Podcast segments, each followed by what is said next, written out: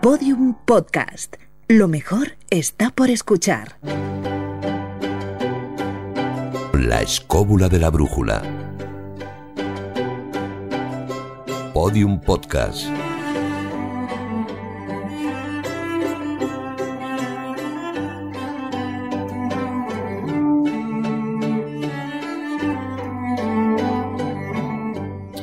Carlos Canales, ¿qué te ocurre? No, no te veo bien. Me veo bajo, ¿Qué te pasa? que estoy en un escalón más bajo. Hemos cogido una semana de vacaciones tú y yo y te me has y me han marginado, es Ya. una cosa terrible esto. Carlos Canales, la gente que está aquí en el estudio lo está viendo, está sentado en el taburete del niño. Sí, en el Ya. de los ositos del Sí, cuento. sí, sí. como un metro más abajo que el resto.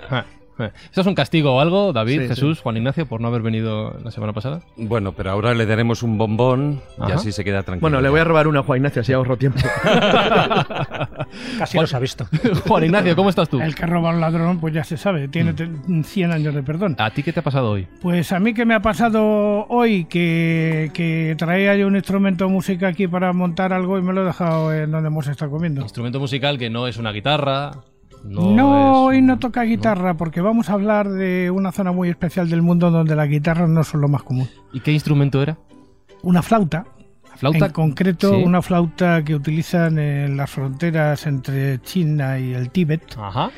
que es eh, de bambú, lógicamente, y que se utiliza fundamentalmente para soplar con ella durante un tiempo en el interior de una caverna y luego ponerse a meditar. El típico instrumento que te dejas en un restaurante un día cualquiera en- en la semana. Bueno, Jesús, una cosa más que tengo que recordar. Y es que la semana que viene, para quien esté escuchando este podcast, tenemos cita. Nos vamos a Belmonte, en Cuenca, día 23 de noviembre, sábado a las 7 en el Teatro Municipal Fray Luis de León, entrada libre hasta completar aforo. Y quiero recordar el tema del que vamos a hablar, porque allí tenemos un castillo que, si no me equivoco, vamos a tratar de conquistar, ¿no? Vamos a conquistarlo, pues para eso necesitamos saber cuáles son las herramientas de asedio. Así que tendremos a especialistas para que nos hablen no solo de cómo asediar ese precioso castillo, sino las tácticas y técnicas militares que se utilizaban en la Edad Media para llegar a un castillo, incluso la vida cotidiana que había dentro y fuera de ese castillo. Ah, Pero hay que ir armados. Sí, sí, sí, sí, siempre vamos armados. Lo que pasa que en ese caso iremos precisamente con coraza y con los mejores instrumentos musicales, porque también tendremos música de, la zona. Y alguna que otra sorpresilla que no podemos desvelar ahora. Pues con música, con trajes, con sorpresas, con castillo incluido, que vamos a ver si supera esa, esa noche, esa tarde. Sábado 23 de noviembre a las 7 en el Teatro Fray Luis de León de Belmonte, en Cuenca. Ya lo sabéis, entrada libre hasta completar aforo. Y dicho todo esto, presentado todo el mundo. Ah, no. Me falta Alfredo Moreno, los mandos técnicos y Jesús Blanquiño en la producción y un servidor, Fran Izuzquiza. Ahora sí, arrancamos la escóbula de la brújula.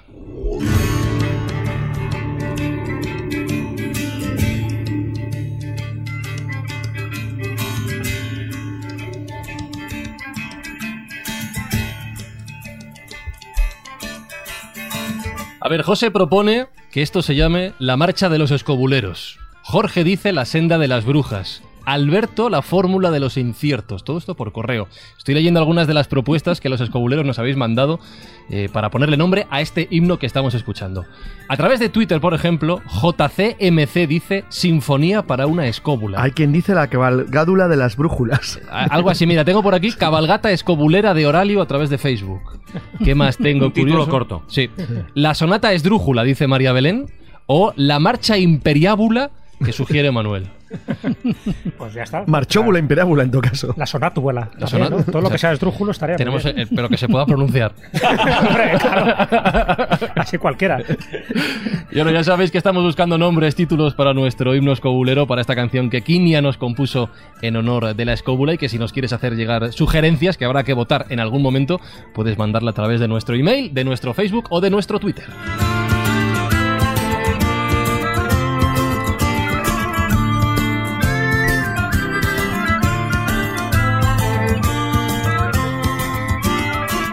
Y sobre esta, a ver si lo digo, sonátula escobulérica, ¿no? Algo así. Algo Sí, así. Algo así. Presentamos a nuestro invitado de hoy, que es Juan Antonio Sanz, invitado, amigo de la escóbula, viajero, periodista, corresponsal. Le conocéis la gran mayoría de los escobuleros porque he contado que es tu sexta vez en el programa. ¿Tantas? ¿Tantas?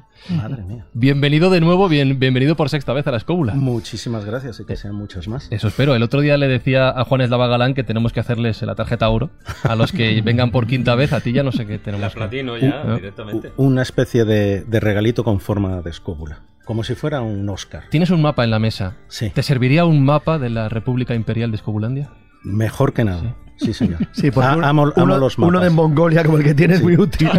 No, es, es un, es un mapa del, del Altai, del sur de Siberia. lo, lo está aclarando. Ya, eh, perdóname la, la pregunta, pero ¿qué haces con un... O sea, si Juan Ignacio ha perdido ya una flauta china, ¿qué haces tú con un mapa del sur de Mongolia? Ah, no, yo este mapa sufriría más que si perdiera la cartera, todo. Este es el mapa que utilizamos eh, en la expedición de Rusia, sur de Altai, en el año 2011 con la gente de, de Cuarto Milenio, cuando buscamos allí el, el Almes, que es como el Yeti de, de la zona. Eh, buscamos los tesoros escitas y eh, fuimos tras la pista de, de la persona de la que vamos a hablar hoy. Me gusta que dejes el cebo ahí, que dejes... Lo, lo vamos a dejar perfecto. Se nota que es periodista, Sí, sí, sí. además. Ahí, ahí. Periodista, Qué suspense. viajero y gran relator de historias de las que vamos a disfrutar hoy aquí en La Escóbula. Los grandes personajes de la historia. En la escóbula de la brújula.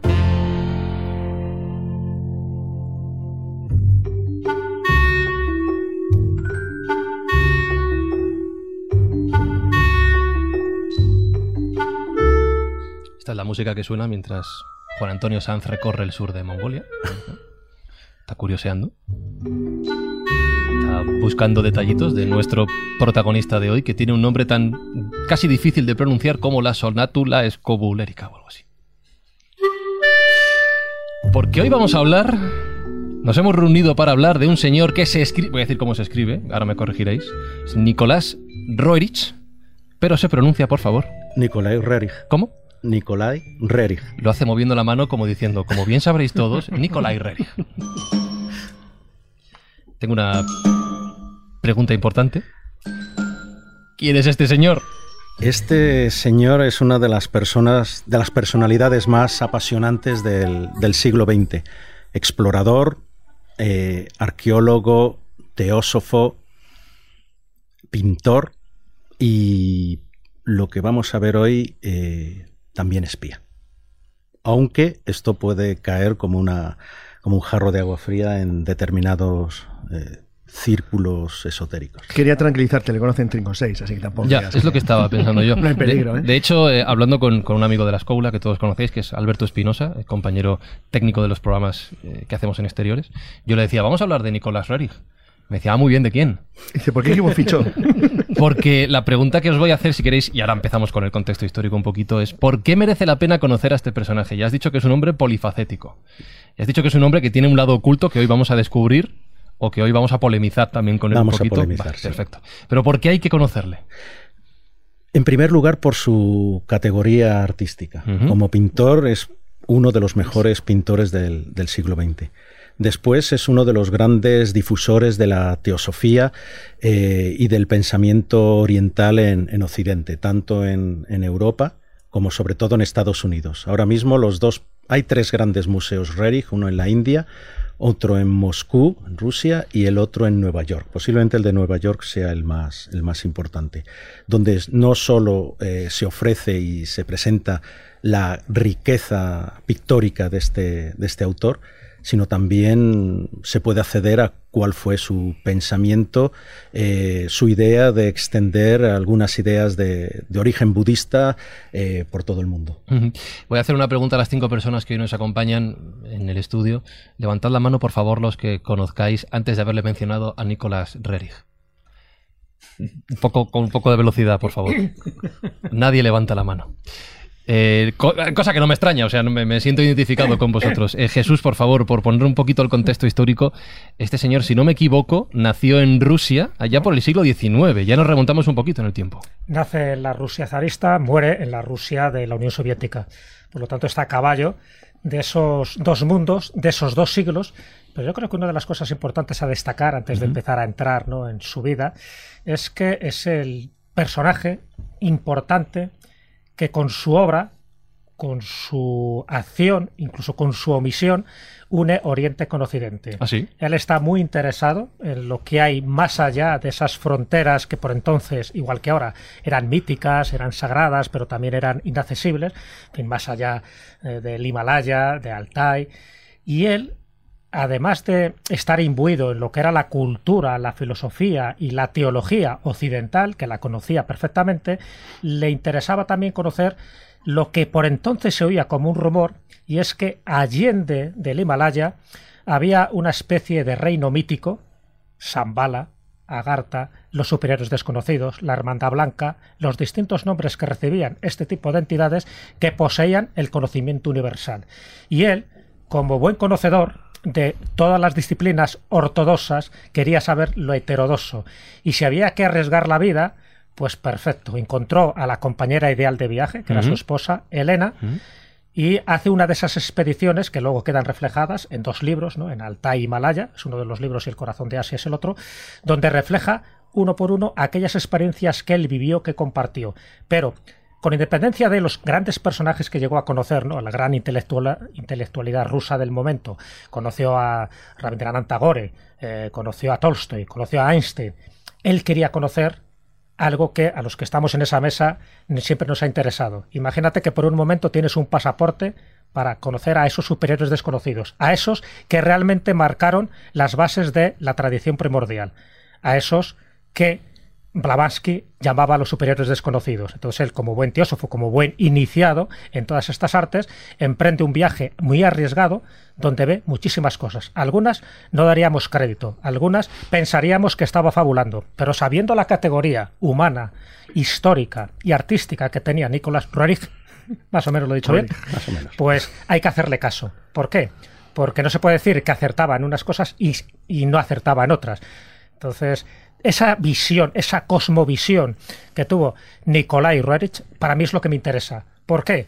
Porque sabía perfectamente lo que se manejaba en un mundo conflictivo. Ten en cuenta que él vive todo lo que es la Revolución Rusa, pero también vive lo que es toda la Primera Guerra Mundial. Pero además sabe lo que hay más allá de ese velo de ISIS. Entonces, toda esa parte esotérica, ocultista, mágica, es lo que a mí particularmente me atrae y algún dato contaré relacionado con Shambhala y relacionado con una piedra mágica, con la Chintamani, que tiene mucho que ver con el inicio de esa sociedad de naciones que con el tiempo daría lugar a la ONU. Un pequeño, un pequeño matiz, es un complemento para, para, no generar errores. Ha dicho nuestro invitado que uno de los mejores museos de pintura de Rey, que, que, es uno de los pintores rusos más cotizados ahora mismo del mundo. El más cotizado. El más cotizado. Pues está Actualmente en, el más. Está en la India. Bueno, la India es que en realidad, aunque Jesús ha dicho que nace en la Rusia zarista y muere en la época de la Unión Soviética, él muere en la India no muere en el territorio no, ruso. Nunca le dan el visado para entrar en la Unión Soviética. Claro, exacto, nunca pudo. Es decir, se le consideró siempre un, revolucionario, un, un, antirrevolucionario, un antirrevolucionario blanco y no, no le permitieron volver. Hay dos elementos fascinantes en el, en el mundo de, de Rick que a mí me parecen geniales desde el principio. Primero, la increíble capacidad que tenía de captar la esencia de lo que ocurría en el mundo alrededor suyo, sin, sí se implicó, decir, pero manteniendo su objetivo de vida todo el tiempo. Es verdad que la parte de, que es muy poco conocida, la parte de la pues se, perdió en la Segunda Guerra Mundial, la parte de la participación en la Sociedad de Naciones en el mundo de que se buscaba en paz después de la Primera Guerra Mundial de Rerick es importantísima y fue muy valorado en los años 20-30 en el mundo. Y luego su increíble contacto no solo con las personas más conocidas actualmente del mundo, podríamos entre comillas, eh, los gente oficialmente importante, sino gente muy olvidada hoy en día en la historia, absolutamente fascinante como Ferdinand Sendowski, como von Sedotendorf, gente que tenía un conocimiento increíble del mundo que él iba a, co a conocer y explorar, porque la exploración de, Re es fascinante, porque tiene como varios planos. Es como si fuera capaz de captar diferentes realidades. Él veía perfectamente lo que veíamos cualquiera de nosotros, pero veía algo más. Y ese algo más le hacía implicarse en la zona de una manera muy curiosa y muy llamativa, porque eh, tenía el, el, don de no generar problemas donde iba, sino de mimetizarse muy bien con la gente. De hecho, cualquiera que teclee su nombre en internet verá que aparece como vestido como un chino, como un, como, como un asiático. Sí. Es decir, incluso con una cierta capacidad de adaptarse al terreno y al lugar en el que estaba. Y sobre todo de enlazar a la perfección, es de los que mejor lo ha hecho, las dos grandes corrientes culturales de la historia de la humanidad. La que tiene centro en Asia y China, y la occidental europea, aunque él forme parte de ese mundo ramificado que es el mundo ortodoxo ruso, que es una civilización en sí misma. Y luego Para acabar, decir, otro detalle fantástico de él que es la, el, cómo en un mundo tan convulso como el que él conoce, porque vive en un mundo terrible, porque es verdad, no solo le pilla la Revolución Rusa y la Primera Guerra Mundial, sino que además le pilla una zona específicamente mala. Es decir, las zonas que él conoce y explora y viaja se convierten luego en un verdadero infierno. Entre la Revolución Rusa, porque se convierte en una zona de enfrentamiento entre chinos, mongoles, rusos blancos y rusos eh, rojos, y es una cosa realmente terrible que no se pacificó hasta muy avanzados los años 20 y donde sin embargo él había encontrado cosas fascinantes que sabe aprovechar muy bien en esa especie de búsqueda mítica de los teóricos mundos ocultos o que está entre nosotros, ya que lo llamaron como queráis, otro plano, otra dimensión, como os dé la gana, que son Agartha y Zambala. Mm. Aún así, bueno, dos, dos, pequeños apuntes. Por una parte, él fallece en la India, no en el Tíbet. Sí, sí, la India. En Himalayas, sí, es la, es la, zona que mira Exactamente, es la zona, además es una zona que yo visité. el Valle de Kulu. además está muy cerca, es una zona, es la parte norte de la India, que sí que pertenece a los Himalayas, como, como se conoce ahí en la zona, ¿no? Sí, yo estuve ahí, pues además el Dalai Lama está en Dharamsala, o sea, está relativamente cerca de, de ahí, de lo que es esa zona.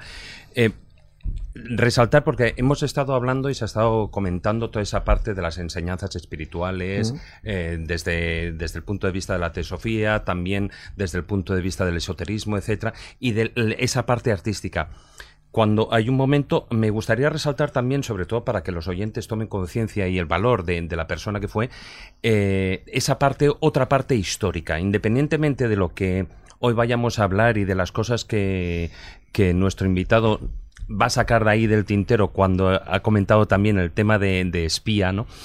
Em, él en el año 1929, él es cuando presenta ese pacto y la bandera de la paz en, en, Nueva York. Y como bien decías, Jesús, es él habla ahí en lo que era la eh, Sociedad de Naciones, lo que luego posteriormente fue la ONU. Él al año siguiente fue eh, bueno pues considerado para obtener el premio Nobel, que no se lo dieron en última instancia. El Nobel de la Paz. Eh, Nobel de la Paz, en, en tres ocasiones le presentaron. Exactamente. Entonces, él, de hecho, por una parte está esa parte más histórica, entre comillas, política, que es más social que política, pero por otra parte hay una otra parte muy cultural, y es la de que gracias a, su trabajo y, y, a sus expediciones y a lo que él hizo en los institutos que fue creando, eh, su trabajo fue, eh, él como gran entusiasta de lo que era la parte arqueológica y la parte cultural, lo que hizo fue eh, elevar a esa sociedad de las naciones el que se protegieran un montón de lugares arqueológicos, culturales, templos, eh, ciudades, costumbres, regiones, o sea, todas esas cosas que cuando hoy en día estamos, estamos escuchando, bueno, pues es una de las ciudades eh, de, que está en la ONU, bueno, en España, Patrimonio de la Humanidad, Patrimonio de la Humanidad y cosas de estas, gran parte de todo ese proyecto, de toda esa iniciativa se le debe a Nicolás Reri. Me queda claro, Juan Ignacio, no has hablado tú, pero te quiero preguntar por una cosa en concreto que fue un, hombre importante, fue un hombre, como decía antes Juan Ignacio, con, con muchas vertientes, con muchas caras. Pero a Juan Ignacio le quiero preguntar por una cosa en concreto.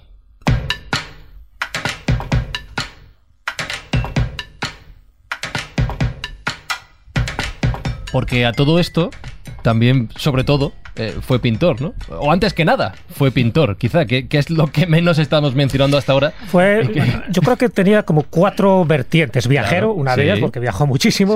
Diseñador, diseñador, por ejemplo, de óperas ah. importantes, incluso de, un ballet como, en fin, como la, consagración de la primavera de Stravinsky, pero también óperas de, de korsakov Fue pintor, evidentemente, yo creo, y, la, y otra función que es arqueólogo. Ah, también. Sí. No, estaba quieto este señor. No estaba quieto, no paraba quieto. Pero la de pintor, claro, es que pintó 7.000 cuadros. ah, 7.000 cuadros. Hombre, por parte falta una cosa. Por parte de padre, abogado. También que Lo obligó, que lo obligó a estudiar. por parte de madre, empezó a estudiar Bellas Artes en San Petersburgo. su padre era notario. Una cosa era la obligación, que era derecho, la otra era la vocación, que era ser artista. Y eso le sirvió de, después precisamente para plasmar aquello que de otra forma no hubieras plasmado, porque donde él viaja no lleva cámara de fotos, pero plasma lo que era ese mundo invisible. toda la serie Himalaya. Abogado, inquieto, viajero, hiperactivo. Si, no si le cambias la cultura por la historia, me queda que es el Carlos Canales del siglo XIX. Con perilla. Pero te quiero preguntar, Juan Ignacio, eh, por el tema pictórico, cultural, eh, ¿cómo era él como artista así? Porque el pueblo no habla, no, lo dejáis hablar. ¿Está que va a explotar? ya quiere, pero bueno. Cada vez, cada vez que voy a decir algo, me pisan justo lo que iba a decir. Bienvenido a la escóbula. ¿Cómo, ¿Cómo descubrirías su, estilo, su estilo pictórico? ¿Cómo, cómo, cómo se hay lo que ver, Hay que ver a Nicolás Rerick dentro de un contexto eh, geopolítico y geográfico muy concreto y en un momento que, que como Juan Antonio sabe perfectamente, se dio en, en, ese salto, digamos, entre ese mundo que ya no era el mundo absolutista antiguo y lo que iba a ser la revolución industrial y el salto al siglo XX de alguna manera con todas las convulsiones que trajo eh, lógicamente esto. Y el acercamiento entre Oriente y Occidente que empieza a producirse de una manera de una segunda manera porque el primer acercamiento eh, como todos sabéis no se produce justamente en esta época sino que es anterior es cuando se desarrollan las famosas rutas eh, que van a cruzar de alguna manera desde la China hasta hasta Europa conocidas como la ruta de la seda qué susto creí que ibas a hablar de la invasión mongola de Rusia que no sé qué fue en contacto. No. Mm, ¿Por qué tiene tanta importancia Nicolás Rering dentro de este contexto? Porque de alguna manera es el personaje, digamos, conocido, importante, eh, aglutinador, de alguna manera de un modo que luego iría penetrando poquito, poquito a poquito eh, el mundo asiático dentro de Occidente. ¿Por qué? Porque hay algo que creo que, hay que hablar de Rering. Él es un degustador de religiones no se adhiere a ninguna, las conoce todas. Como una especie de, de, gran, digamos, historiador de las religiones, interesado por todas, pero tampoco se define claramente, o por lo menos yo no le veo muy definido. Sí que le gusta el hinduismo, quizá. El budismo es. O el budismo, posiblemente. Sobre todo el budismo tibetano. Pero lo que sí que es cierto es que si vemos sus 7.000 cuadros y tal, nos vamos a encontrar a, a, Jesucristo, nos vamos a encontrar a Mahoma, nos vamos a encontrar a Rumi, nos vamos a encontrar a personajes prácticamente desconocidos como Sai Baba. Sobre todo Maitreya. Maitreya, por ejemplo. O sea, nos vamos a encontrar con que es un gran sincretista, por decirlo de alguna manera, pero que no solamente nos habla de espiritualidad en sus cuadros, sino que lo mete en un contexto paisajístico muy, muy interesante que a mí me interesa particularmente, que es el entorno de la cueva la cueva como lugar donde alguien eh, se encierra y consigue de alguna manera la iluminación. Por eso mi cuadro preferido de Nicolás Regri se llama eh, Buda el ganador. Eh, Buda el ganador que está dentro de, un, de, una gruta, entre sus estalatitas, sus estalamitas, su pequeño, lo veréis, lo veréis porque lo pondremos en internet, con su pequeño laguito, y ahí se ve la figura de Sakyamuni, del príncipe Siddhartha Gautama, sentado delante, pues eh, en estado absoluto de meditación. Que es el primer cuadro que yo conocí, ya siendo muy joven, porque yo llegué al conocimiento de Nicolás no directamente, sino a través de intermediarios de alguna manera. Hay un gran divulgador de la obra de este hombre en España, que aunque no nos lo creamos fue Juan Ramón Jiménez, simplemente porque estaba casado con Zanovia Camprubí de Jiménez, ¿eh? que era la prima de Rabindranath Tagore, era su, o su tía, ¿no? Era prima o tía, algo así. Tradujo era traductora, indudablemente. Y Rabindranath Tagore fue una de las personas que más influyeron espiritualmente en la obra de Nicolás Reich. Por eso Nicolás Regres, queramos o no, está relacionado con España de algún modo, por, quizá por esta vía intermedia, pero sobre todo además porque en España en ese momento hay un miembro de la sociedad teosófica que es el que, digamos, establece las bases de lo que sería el conocimiento de todo este mundo desde, desde España, que era pobre, era, era más bien campesina y no se preocupaba mucho de estos temas, que es Mario Rosso de Luna, fundamentalmente creo que ya empiezan a salir un montón de nombres que se pueden concatenar de una manera directa o indirecta unos con otros. Porque si es verdad que Redig nace a los albores del siglo XIX y llega hasta prácticamente finales de la Segunda Guerra Mundial, tiene un precursor que ya había hecho, digamos, ese camino un poquito antes, ¿eh? pero que también es muy influyente, que es Georges Gurdjieff. ¿Eh? un poquito, un poquito, un poquito antes y que seguramente que Rey tiró de, sus conocimientos y, de sus experiencias en un momento anterior. Por eso, este hombre de nombre tan extraño que a nadie le sonaba, ahora, a partir de ahora, le va a empezar a sonar. ¿eh? Porque realmente fuera de España es muy conocido y no solamente es muy conocido, sino que su pintura es, extraordinaria. Has mencionado un cuadro es uno de los grandes pintores. Has mencionado un título de un cuadro. Sí, es eh, Buda. ganador. Buda, vale. Vamos a escuchar una Buda canción. el ganador. Una canción que le inspiró esta obra a Juan Ignacio Cuesta, que él ha compuesto y ha tocado y nos ha traído, para que luego, Juan Antonio, tú nos digas si te encaja. Es muy difícil explicar pintura en radio porque no se ve, pero a ver si con esta música transmitimos ese concepto.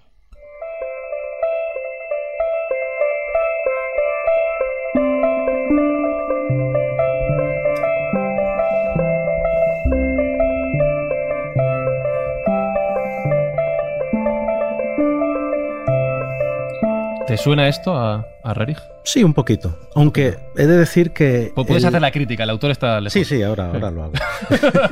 no, no, me, me, parece muy bien. Pero yo siempre, el, el compositor que, que en todo momento he asociado a, a Rerich, que es un compositor muy, muy posterior, es Kitaro, el, japonés. Hombre, por supuesto. Y por favor, la ruta de la seda. Yo, esa, esa, misma, me pongo ahora mismo. esa misma búsqueda que, que, lanzó Rerich, como decías Jesús, de, de Shambhala, de Agartha, de Biolobody, como, los, como lo conocen los, los rusos, las aguas blancas, ese reino místico.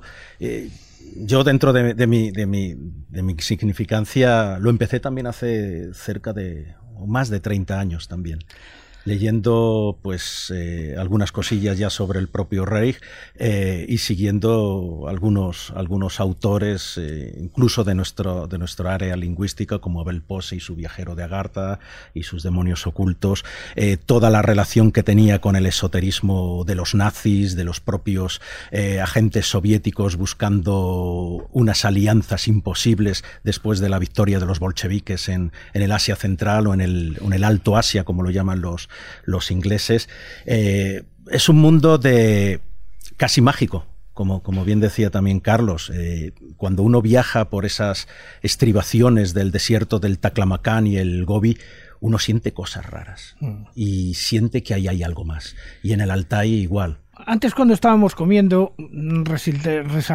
resaltamos algo que tiene que ver con toda esta geografía. Recordarás que en nuestra conversación hace un ratito hablábamos de la relación de Roerich en estas montañas, sobre todo con el mundo subterráneo de alguna manera porque a él le interesaba, por alguna razón le interesó especialmente. De hecho, es de los pocos pintores que pinta el interior de las cuevas, no crees que es mucho. Es así. Y al pintar el interior de las cuevas, digamos, pinta un mundo que no está al acceso de todos. Pero él recogía precisamente esa tradición que, que se extiende desde, desde, el norte de la India hasta China, hasta Buriatia en el sur de, de, de Rusia, el Altai, incluso an, an, hasta sitios donde, donde fueron, que fue ocupado por el imperio persa. Una gran exploradora, Alexander David Neal, que Efectivamente, todos conocéis. Una, una precursora de él, claro. Ella pensaba que Shambhala no era solo un sitio imaginario, que no era un solo un solo un sitio religioso donde eh, los grandes Mahatmas eh, podían eh, crear algún tipo de filosofía como el Kalachakra, que después se extendía por todo el mundo. Ella pensaba que fue un, sitio real y que estaba además en lo que hoy día es Afganistán, en la ciudad de Balj. Para la ubicación de, de Shambhala, de sus entradas, que son cuevas, en su mayoría, si es como lo piensa la gente, aunque después aparezca representado en mandalas de ocho pétalos, eh, todas las subciudades, los 96 reyes que están eh, adscritos al, al, rey del mundo, eh, él pensaba que se podría, Rerich pensaba que se podría acceder de, de, alguna forma y ha habido muchos buscadores que no solo han visto un reino ideal, imaginario, espiritual, sino un reino real. Fíjate. Hecho, él pensaba que era real, él pensaba que los emisarios de Zambala, porque claro, en Zambala, para que nos ubiquemos, ahí es la morada del rey del mundo. El rey del mundo que luego, en fin, personas muy iniciadas en las artes iniciáticas como René Guénon tiene títulos con ese nombre. O sea, el rey del mundo era algo mucho más que un dictador o que un imperialista. Estamos hablando de alguien que controla los tejemanejes del, del, reino visible, pero lo controla desde un reino invisible que sería Shambhala. Shambhala un lugar donde nadie ha encontrado, a pesar de que se sitúa entre el Altai, entre Mongolia, entre el desierto de Gobi. Hay una novela, bueno, no, entonces él se encuentra con emisarios de Shambhala y los mm. emisarios los llama Mazhamas. Los Mazhamas son las almas grandes, que son seres ya muy evolucionados espiritualmente que le pone en consonancia con esos seres a los que él quiere visitar. Y él va buscando físicamente y geográficamente Shambhala, porque sabe que en Shambhala es donde está el misterio o por lo menos el origen de todos los misterios que el hombre conoce. Y lo que va encontrando a lo largo de ese camino, que además de un camino es como el Marco Polo, además de un camino físico, es un camino iniciático, lo que va encontrando son a distintos lamas evolucionados, él va a distintos monasterios, sobre todo del budismo, y va encontrando señales de Zambala. Y una de esas señales de Zambala, y él lo cuenta en El corazón de Asia, y estamos hablando de agosto de 1926, una señal de Zambala es un ovni tal cual lo, podríamos describir hoy mismo. El primero habla de la fragancia de San es decir, hay un aroma que no se percibía en aquel momento, y a partir de ese momento se ve un, un aparato, un objeto, o sea, no estamos hablando de una luz, metálico, de grandes dimensiones, que cruza de norte a sur y que además pega un viraje. Y cuando él pregunta qué es aquello, porque además ellos sacan sus binoculares, sus anteojos, sus, lo que serían sus prismáticos, para verlo más de cerca. Lo que ven no es un pájaro, lo que ven no es un reflejo, lo que ven no es un fenómeno atmosférico, ni, ni ven algo que ellos puedan explicar de forma convincente. Él ven Fijaros que la era ufológica oficialmente empieza en el año 47 y esto estamos hablando del año 1926. Lo que ves una nave plateada y cuando le pregunta al lama que le va a acompañar, dice, ¿qué es eso? Dice, eso es un signo de Zambala. Pues curioso porque sobre la búsqueda real, la búsqueda física frente a la búsqueda espiritual o mágica o, o etnológica o folclórica de Zambala y Agartha, hay una novela, es que la aconsejo porque la novela es buenísima. Se llama Los demonios ocultos, es de un... De un Abel Pose. Abel Pose. Abel Pose, que es un diplomático argentino, que escribió una novela sobre, bueno, una supuesta búsqueda de, alemana de, de Agartha y Zambala basándose en la expedición de la expedición de Walter Harrer, que es apresada por los ingleses, que es la que da lugar luego, cuando escapan de la prisión inglesa a la India, a siete años en el Tíbet. Bien conocida la novela. Y la, búsqueda de la novela, que consiste, bueno, es un agente alemán que le envían a Singapur y ocupada por japoneses para contactar en el Himalaya con los superiores. Ese es el viajero de Agartha. El, viajero de Agartha sí, los demonios ocultos es, otra que se, desarrolla en Latinoamérica. se no, no podemos tampoco obviar la influencia que tiene sobre horizontes lejanos, aunque ahí nos habla de un, de un, francés que es el padre Perrault, pero realmente va de lo mismo todo. y hoy se, conoce más Shangri-La que, que Shambhala. como nombre, lo que pasa es que en ese caso James Hilton, que es el autor de, esta novela, ya la sitúa en, algún lugar al norte de Pakistán, perdido en los montes Kunlun de, China. Eh, en realidad, Shambhala y Chan Shambhala, que es el Shambhala del norte, nadie puede decir dónde está. Eso es. Rerich pensaba que podía estar en, la zona de, Altai, en el sur de Siberia, en la confluencia de China, Kazajstán, Mongolia y, Rusia. De hecho, ahí hay en el valle de Uimón, que está en el, en el, sur de Altai, no muy lejos del monte Beluja, uno de los tres montes sagrados de, de Asia, junto con el monte Kailash y el monte Meru, el Monte Meru no sabemos dónde está, eh, pero es otro de los. es una de las. Estas tres eh, montes son las tres bolas de la bandera de, la paz de, de Representan eso. Pues él dice que en el Uimón eh, un, viejo creyente, uno de aquellos Raskolnik y descendientes de quienes habían huido en el siglo XVII del, del, cambio, de la transformación que había hecho el patriarca Nikon, pues él le dijo, se llamaba Atamanov, que le llevó a un sitio donde había unas piedras desprendidas, que podría haber habido una, una gran cueva, volvemos al tema de las mm. cuevas, digo, esta es una de las entradas de Chan Shambhala. Por eso te quería yo decir, porque es que no solamente, no solamente mm, aparecen estos elementos, sino otros que son mucho menos conocidos y que tú los conoces bien, que son los reinos semiprohibidos y prohibidos que hay en la zona también. Y me refiero concretamente al Bután y al Mustang, que ese prácticamente no, nadie sabe dónde está. Bueno, sí se sabe, lo que pasa es que es, muy complicado. es muy eh, complicado llegar allí porque además es muy pequeño y no deja de ser un condado de alguna manera, por, decirlo en terminología europea. Pero en referencia a lo que a lo que contabas antes, Jesús, del sitio este de Ulandaban, que es donde divisaron el divisaron un buitre la expedición. claro, y después divisan este, este ovni, en realidad es un ovni. Es un ovni. Eh, un objeto volante identificado además, metálico. Además, él lo pinta como un rayo que sale de la Tierra y luego se relaciona con una piedra que cae del cielo. En un luego hablaremos de Chintamani. El, el, lama, el lama le dice que eso, efectivamente, literalmente le dice, ah, estáis protegidos por Shambhala el enorme buitre negro es vuestro enemigo, que está ansioso por destruir vuestro trabajo, pero la fuerza protectora de Shambhala os sigue en esta forma, radiante de la materia. Esto está muy cerca de un sitio que se llama Koshagach, donde, donde estuve yo con nuestro amigo Pablo Villarrubia. Ah. Está en la frontera entre Siberia y Mongolia, más cerca de Mongolia, y, y de hecho pues eh, Ulam Daban está más bien en, Mongolia. Es una zona llana completamente donde hay montones de petroglifos y de señales grabadas en, la, en la piedra y donde también se cuentan sobre un montón de, avistamientos de ovnis y una serie de experiencias semimísticas en la zona. Es un lugar que además habitan pastores, nómadas kazajos, mongoles, buriatos, ahí están todo mezclado y tiene algo muy especial. Parece como si hubiera caído un gran meteorito y ahí emanar algo, algo muy fuerte de, la Tierra. Eh, hemos eh, recorrido ya bueno, pues una buena parte de Asia, hablando de todos estos eh, lugares y conceptos que estáis repasando. Y tú has dicho antes, Juan Antonio, una cosa que me ha llamado la atención y es que tú compartes parte de esa búsqueda con, con nuestro protagonista de hoy, con Rerich. ¿Es por ello por lo que admiras su figura? ¿Es por ello por lo que crees que es importante conocerle? Yo creo que es muy importante conocer a Rerich con sus luces, que son todas las que hemos dicho ahora, y también con sus sombras. Pues era, un hombre, era un hombre y por tanto estaba sujeto a todo lo que los hombres, eh, mujeres, eh, padecemos, y es la soberbia y la ambición. Y Rerich no era distinto, no era un santo, era un gran hombre, pero no era un santo. Hasta ahora hemos hablado de muchos conceptos muy abstractos y pregunto a los escobuleros que nos acompañan, ¿cómo, cómo vais siguiendo el tema? ¿Bien? ¿Ha sido yo creo que han empezado muy elevado, ¿no? El, ¿Verdad que sí?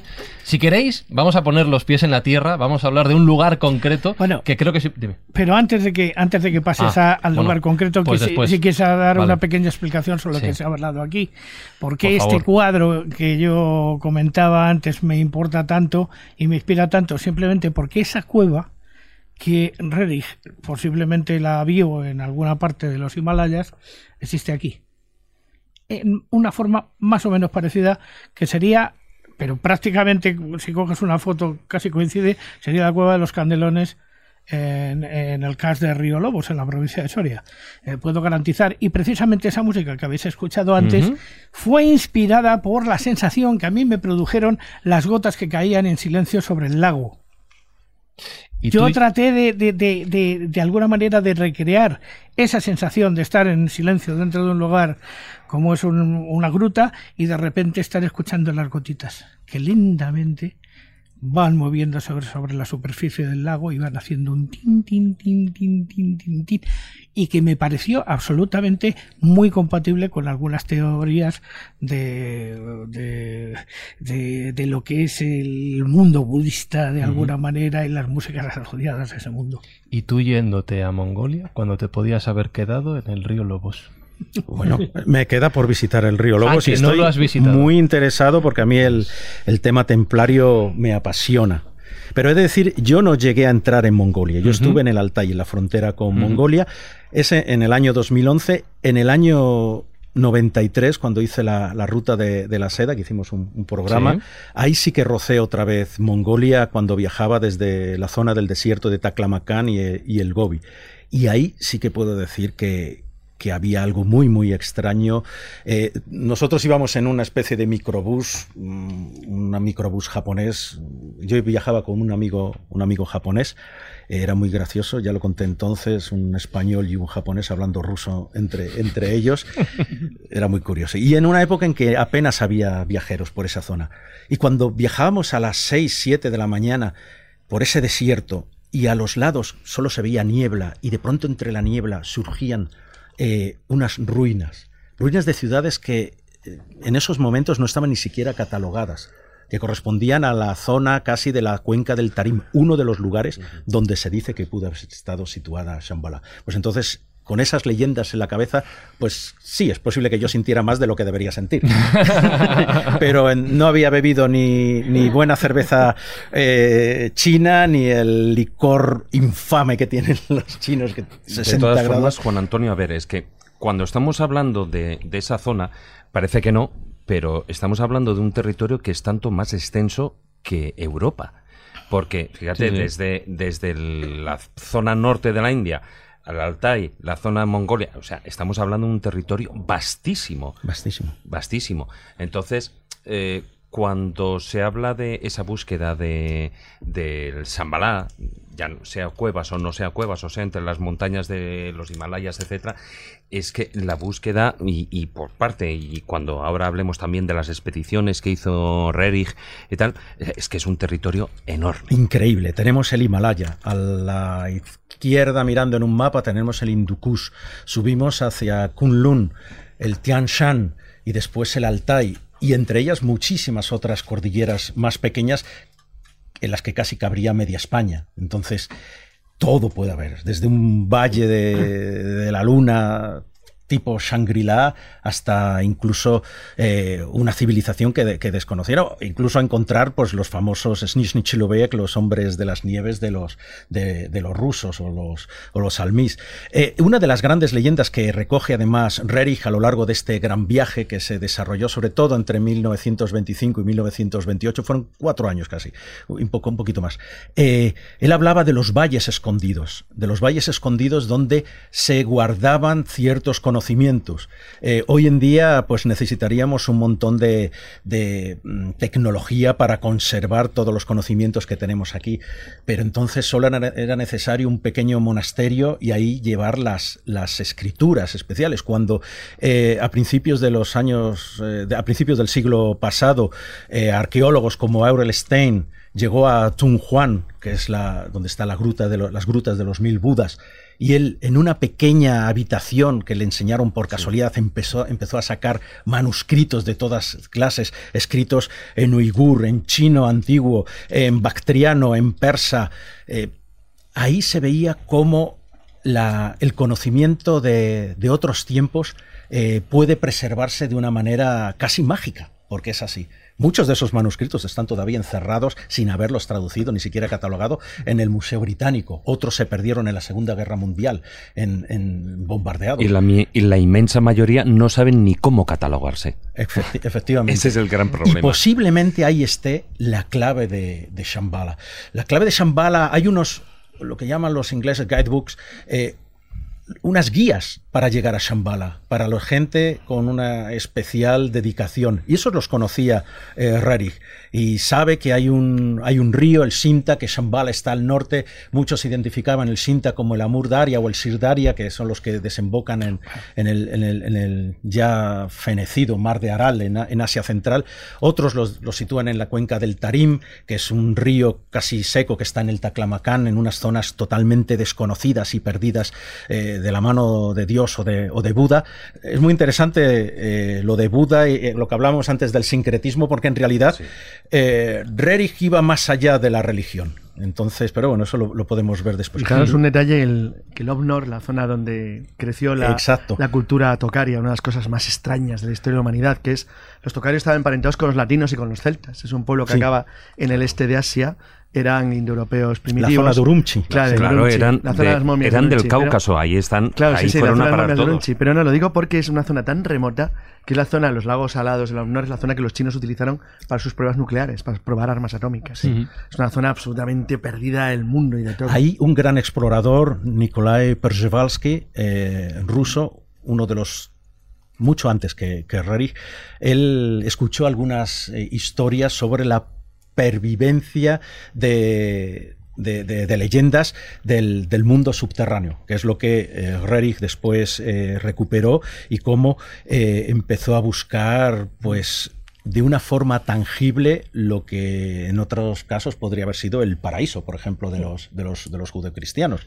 Bueno, la búsqueda de Zambala me recuerda mucho a la búsqueda del Dorado o la búsqueda de Paititi, es decir, es un poco ese reino perdido, desconocido, que aquel que llega es el que merece precisamente tener esos, esos parabienes y esas enseñanzas que son mucho más profundas que las que pueden enseñar en las universidades europeas o americanas. Pero en esa expedición que estamos hablando, ¿no? la del 25 al 28, esa primera expedición que hace Asia, porque luego 10 años después hace otra a Manchuria, en esa expedición eh, hay constancia de que pinta unos 500 cuadros. ¿no? Dentro de esa vasta producción de 7.000 cuadros, hay 500 cuadros que pinta en ese itinerario y cada cuadro es un mensaje, es un símbolo. Y un mapa. Es un mapa y es una enseñanza. Desde el punto de vista, y sé que conoces bien la obra pictórica de Roerich, esos cuadros están dando pistas secretas sobre los Madhamas, sobre el rey del mundo, sobre Zambala y sobre ese conocimiento prohibido y casi casi primordial? Yo creo que sí. Y además, eh, cualquiera de nuestros oyentes puede adentrarse a través de, Internet y ver cientos, si no miles, de, todos los cuadros de Rarich. Y en cuanto, en cuanto se, se, acostumbre un poco a las formas más o menos peculiares que se repiten, él verá que con todos ellos se puede, se puede trazar esa especie, esa especie de, mapa. Y si además se adentra en la historia de esos territorios eh, casi míticos, pero que están ahí, que son reales, desde, desde el sur del, Altai, en Rusia, hasta, hasta las estribaciones del, Himalaya, él verá que eh, esa, la persistencia de una corriente espiritual se mantiene, pero la, las enseñanzas espirituales no llegan por, por milagro, por influjo de, las lenguas de Pentecostés. Hay alguien que lo lleva. Y ahí es donde aparecen los, eh, los seguidores o las personas, los acólitos de, de Shambhala, que, o de de otras, de otras corrientes religiosas que desde el sur de, los Himalayas recorren todo el, Alto Asia o el Asia interior hasta, hasta lo que hoy día es, la, Rusia. Bueno, eh, hablando precisamente de esto, eh, antes se decía que para entender muchas de las cosas que estamos hablando, para entender este viaje espiritual, para recorrer los lugares de los que estamos hablando, creo que hay que poner los pies en el suelo si hablamos de Nicolás Rorig y ir a su relación con su país, con su patria, con Rusia.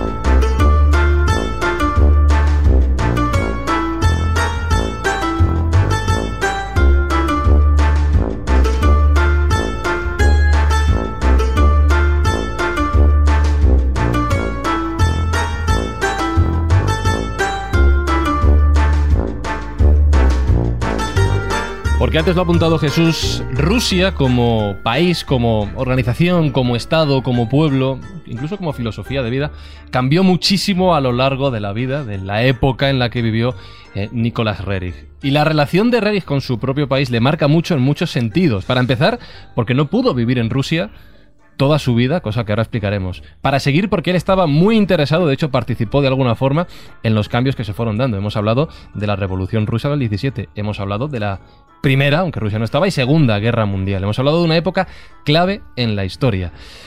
¿Qué sentía? ¿Cómo era el sentimiento de Rerich hacia su país? Pues era ambivalente. Por supuesto, él se sentía ruso, eh, él creció allí, aunque en determinada edad, en los años, justo antes de la, Primera Guerra Mundial, tuvo que emigrar a Finlandia. Eh, cuando ya se estaba fraguando el conflicto, dicen que porque estaba enfermo y tal, bueno, no, no lo sabemos exactamente, pero eh, desde luego tuvo un papel muy importante, sobre todo en la Rusia post-revolucionaria, cuando todavía se cuando acababan de, oírse los últimos ecos de la, de la, guerra civil hasta principios de los, de los años 20 y después también en la Segunda Guerra Mundial, que es una cosa que poca gente habla, pero que él fue uno de los mejores propagandistas de la ayuda hacia la Unión Soviética en aquellos tiempos. Pero en un principio, cuando triunfó la revolución, Em, él era una persona que se oponía totalmente al, régimen bolchevique. 1919. Se oponía a la violencia en general, en un pacifista. Sí, pero, en concreto, en concreto al, régimen bolchevique los llamaba mm. traidores. Mm, tremendo. Eso en una carta que escribió en 1919. Pero hay que tener en cuenta que él venía de la nobleza. No del todo. No tanto nobleza, pero eh, no era esa la cuestión porque muchos, muchos intelectuales apoyaron también la, revolución. Se veía como una transformación, como de pronto una confluencia de todas las fuerzas místicas que estaban actuando. Justo antes de la revolución rusa, en Rusia existían multitud de corrientes espirituales y eso fue lo que ayudó muchísimo a que el bolchevismo saliera adelante y en cambio eh, la Rusia de los generales blancos era vista como algo retrógrado y como una vuelta casi al paisanaje, a la esclavitud de, los, del siglo XIX. Del zarismo. sí. alguien te preguntará que él, se podía permitir criticar esa revolución porque él no vivía en Rusia. Efectivamente. Claro pero eh, ya empezaba a ser muy famoso por sus cuadros, ya había tenido una gran, eh, un gran éxito con sus decorados en las óperas, lo que hablabas de Igor Stravinsky, que por cierto, Igor Stravinsky, y esto nos va a servir mucho para lo que vamos a mm. decir, cuando le preguntaron sobre Rerich decía, mm, tenía una mirada especial, o era un místico o era un espía. Y posiblemente eran las dos cosas. Y Stravinsky tuvo mucho, mucho ojo. ¿Y qué sucede? Pues que Rerich era una persona espiritual por naturaleza, pero como decíamos antes, era, era, un hombre, era humano. Y tenía sus aspiraciones. Él en 1922, creo que, fue en, Estados Unidos, en un, también tenía unas capacidades eh, mediúmnicas muy fuertes, igual que eh, su, su, esposa Elena. Eh, tuvo en un trance, él se vio como una reencarnación del quinto lama entonces, él empezó a fraguar también esa idea de que quizá algún día él podría ser el lama, el, gran lama, eh, el Dalai Lama de un territorio nuevo como país, pero que pudiera aglutinar a todos, a todos los países de mayoría budista o con una eh, presencia budista muy grande, desde el norte de la India hasta la República de Buriatia, en lo que hoy en día es, es Rusia, pasando por Mongolia, pasando por China, por el occidente de China y el Tíbet, por supuesto. Entonces él empezó a darle vueltas a esa cuestión. ¿Qué sucedió? Eh, él en Estados Unidos tenía una base de seguidores muy, muy grande. Y cuando empezó a pensar, eh, cuando pensó en esta gran expedición que hizo por todo Asia, eh, desde luego él tenía el apoyo y el dinero de grandes patrocinadores eh, estadounidenses. Había un tal Louis Holtz, por ejemplo, que de origen judío, que después hemos sabido que en realidad era un, agente soviético. Entonces, la Unión Soviética, que en aquellos que acababa de nacer, eh, en el 22, eh, se fue acercando también a una persona como Rerich, sin llegar a fiarse tampoco de esas extravagancias espirituales que para la gente atea eh, podía suponer una defensa tal del Kalachakra, del Agni Yoga y de otras corrientes tanto budistas como de alguna influencia hinduista, teosófica sobre todo, con las enseñanzas de Madame Blavatsky ahí entre medias y tal, pero los dos se empezaron a ver como, como útiles uno, uno, al otro. Y ahí fue cuando eh, Rerich, eh, no tanto ya en Moscú, sino en varias embajadas, por ejemplo en Berlín, eh, empezó a hablar con agentes y con personas del, de la Unión Soviética y ver la conveniencia que para el creciente imperio, entre comillas, lo de imperio soviético, tendría un nuevo, una, una Commonwealth, vamos a hablarlo, con estados de preponderancia budista en Asia y cómo Rusia podría convertirse en precisamente el tutor de estos países. Y ahí Gurdjieff, que había, Juan Ignacio habías hablado y tal.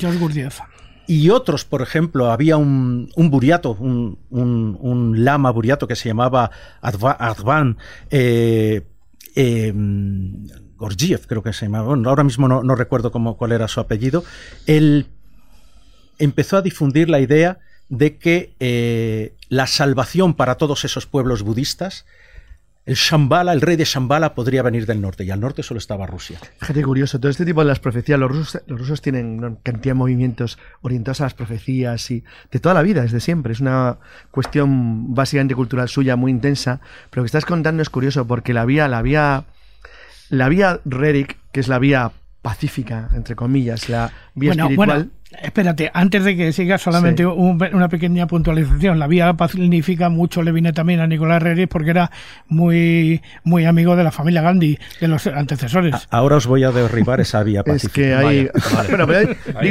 digo, formalmente, la vía pacífica, fíjate, curioso. Formalmente, porque, sí. Porque no deja ser en el fondo, en el fondo, además que no se puede ocultar, has citado a Gurdjieff, con lo cual yo le voy a citar a otros dos. En el fondo es ese imperialismo ruso.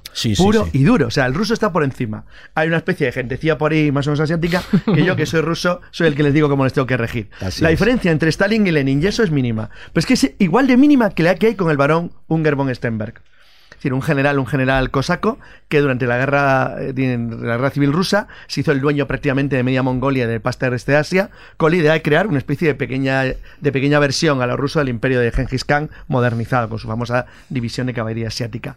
Pero que tampoco es muy diferente a lo que intentan otro tipo de gente, casi todos rusos, que están convencidos que de una manera u otra los rusos tenían que dirigir. Hay dos tipos de rusos, los que creen que son la tercera Roma y tienen que dirigirnos a nosotros, y los que creen que tienen que dirigir a los asiáticos. Pero básicamente es lo mismo. Es decir, la idea de que Rusia es una nación que está destinada por alguna especie de destino mágico, místico, a gobernar el mundo. Pero eso existe todavía. Joder, que sí existe. Se llama Putin uno de ellos. No, no, no, no, solo Putin. Pero lo que pasa es que Putin disimula bastante. Hay hombre, grandes teóricos, hoy día Alexander Dugin, que ahí roza un poco con la... Si en el fondo siempre lo han tenido. Ellos tienen dos obsesiones, que es el tocar mar cálido, que es una especie de obsesión, y la otra, que es la obsesión más, más, más, más, más, más digamos, más pedestre, y luego la más mística, que en el fondo quiere lo mismo, quiere lo mismo. Y es que Moscú es la tercera Roma, Moscú es la nación destinada a dirigir espiritualmente el mundo. Entonces puedes elegir la variante cristiana ortodoxa, la variante budista o la que te dé la gana, porque en el fondo es la misma.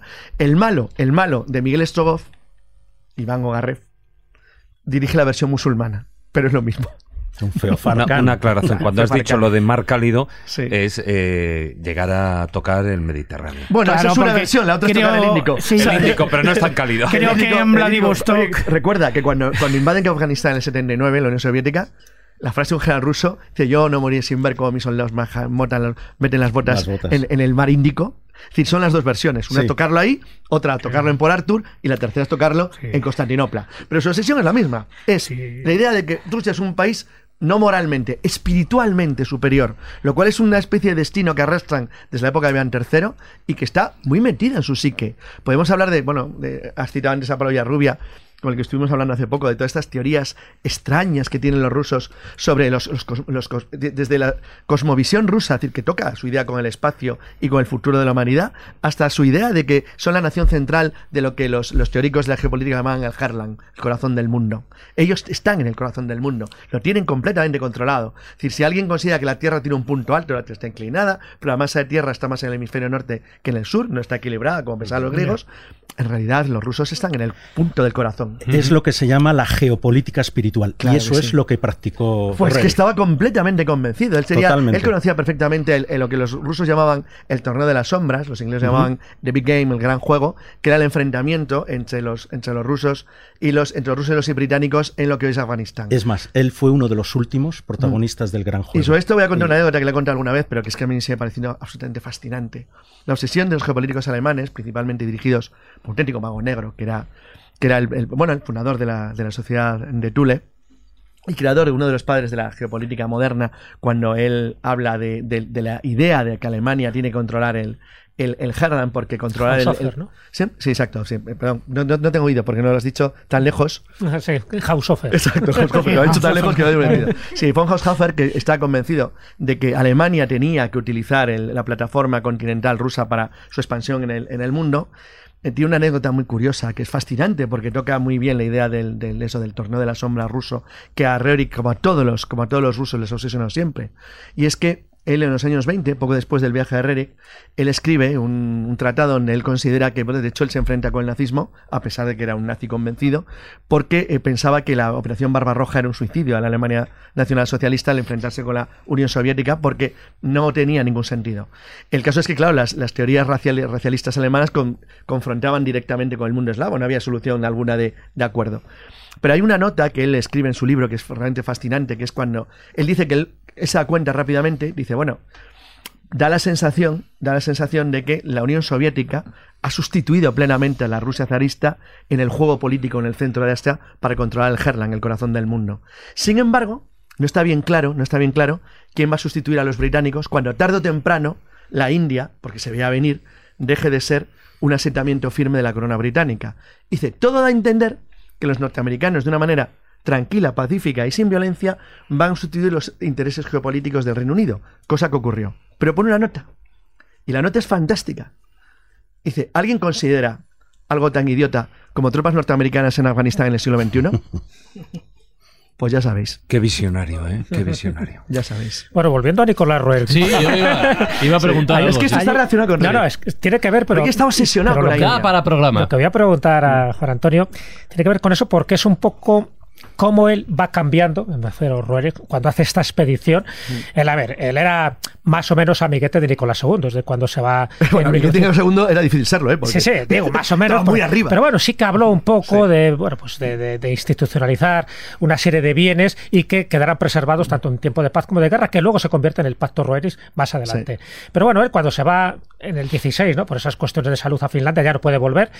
Y, vale, eh, y él tiene un concepto, claro, él tiene un concepto totalmente negativo de los bolcheviques, ¿no? De decir, de lo que ocurre ahí. Pero cuando regresa de esa expedición asiática, es decir, cuando regresa en 1928, él es un convencido de que eso que hizo Lenin era conveniente.